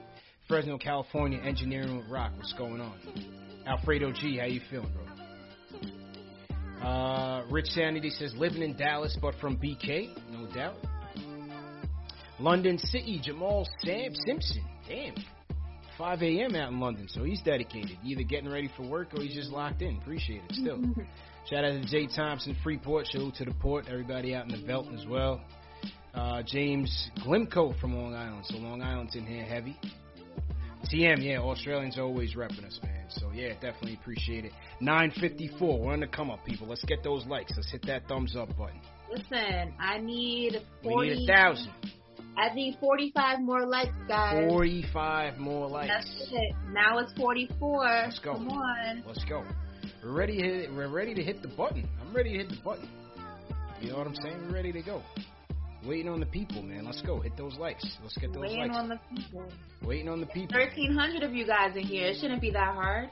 We Yeah, should have been go. at a thousand already. 956 and climbing. Fort Greene, Brooklyn student 73. What's going on, Fort Greene? Um, two lunch JC. Shout out Jersey. Salute to Jersey, man. Chris Iodice Jackson Heights. Right. Nick's Lights in the building, man. Nick's Lights, appreciate you. Nick's Lights makes our highlights for the evening, so definitely appreciate you for that. And all your hard work. He makes all the, he or she, I'm not sure who they are, but they make the individual highlights and everything, so we appreciate that. I feel like if we get to a thousand likes and we need to plan something where it's like a giveaway that I do for the fans. Let's do it. Because we're now ten away. So we'll plan something special where I give something personal from me to you guys if we get to a thousand. What, what are we gonna do? Like love connection? If No. I'm gonna be, I'm gonna be Chuck Woolery. I'm gonna be Chuck Woolery there. Not Let's auction me off. Yeah, let's do it. Let's do it. I don't think we can do that. Yeah, let's do it. The chat will be loving that. Let's do I it. I don't think we can do that. I don't think we can auction me off. Who's behind door number one? Oh, oh, that would be a show. That would be a dope show, Ash. You I- gotta I- think about that. Are we gonna do a Knicks fan TV love connection Yes, show? yes, that would be Oh, perfect. that would be perfect. We doing love Name connection. your top three favorite Knicks, and we'll, I'll see if we're compatible. Go. I'm telling you. Yeah, that would be the that would be the joint, man. That would be hilarious. Yeah, Maybe. yeah. See, now we got to a thousand likes. That means the chat is with it. The chat is with it. Look how fast we got to a thousand likes, man, off that suggestion. All right, here we go. Love Con- Knicks fan TV Love Connection. That's the new show. Look what you started. That's is your fault. Now you gotta come up and oh God. Let's go. I'm with it. Simp Fan TV, hit that like button for Simp Fan TV in here. Let's go. Can't deal with. I cannot believe you just auctioned me off. Let's go. Win a win a date with Ash. Knicks Fan. TV Love Connection. Let's do it. Yeah, the chat is with me. The chat is with me on this. This is a great idea. So to everybody that played, man, and everybody who supported us. Ash, go ahead and uh, sign out. All right, so as usual, guys, you can follow me on Instagram and Twitter at Ash Nicole Moss, and make sure you subscribe to my YouTube channel, All In with Ashley Nicole. And I know you guys keep asking me and DMing me about this special secret project that CPI and working on. I promise you, it's coming. I wasn't, you know, making it up. It actually is in the works. Um, so just, just be patient. It's almost there. I got you guys, and we will be rolling that out very, very shortly. So that's it. Absolutely, man. Love connection. Knicks Fan TV on the way soon. No, that's not the show. That's not the show. But uh, we do have something in the works, and uh, yeah, it's gonna be great, man. 103.99. Knicks win a tight one. Leave us a comment in the chat. Let us know what you thought. Uh, keep the conversation going, man. We have the Discord group. We have uh, Twitter private chats. You know, we always keeping the conversation going. So you always know where to find us. Instagram, Facebook as well. Appreciate you guys. And um, Wednesday night, Knicks, T- uh, Gold State Warriors, Steph Curry and them coming into Tuesday. town. Tuesday, Tuesday. So Steph, Draymond, and everybody coming into town and the fans. The fans. Yeah, and I I'll actually be starting on Thursday. Thursday. So guys, All right. If I see you guys out there, make sure you guys say Auto, what's up. autograph session with Ashley Fan TV at sec, at gate 33. Let's do it. Let, let's do it. Let's do it, man. Yeah, nah, that'll be a good one, Ash. You're gonna have to call in after the game, man. Let Oh, for sure. Yeah, that that'll be a good time, man. So everybody, take care. Salute to all the mods. We appreciate it, and congratulations to all the winners. And we'll see you guys Tuesday night. Peace. Spring is in the air at Littleton Coin Company, and we want to help you brighten your collection. Visit us at littletoncoin.com all month long to enjoy 15% off your purchase. With a wide selection of coins, paper money, supplies, and more, Littleton Coin Company has something for every collector's taste. Use promo code SPRING at littletoncoin.com for 15% off your purchase all month long. Restrictions apply. Littleton Coin Company. Serving collectors since 1945.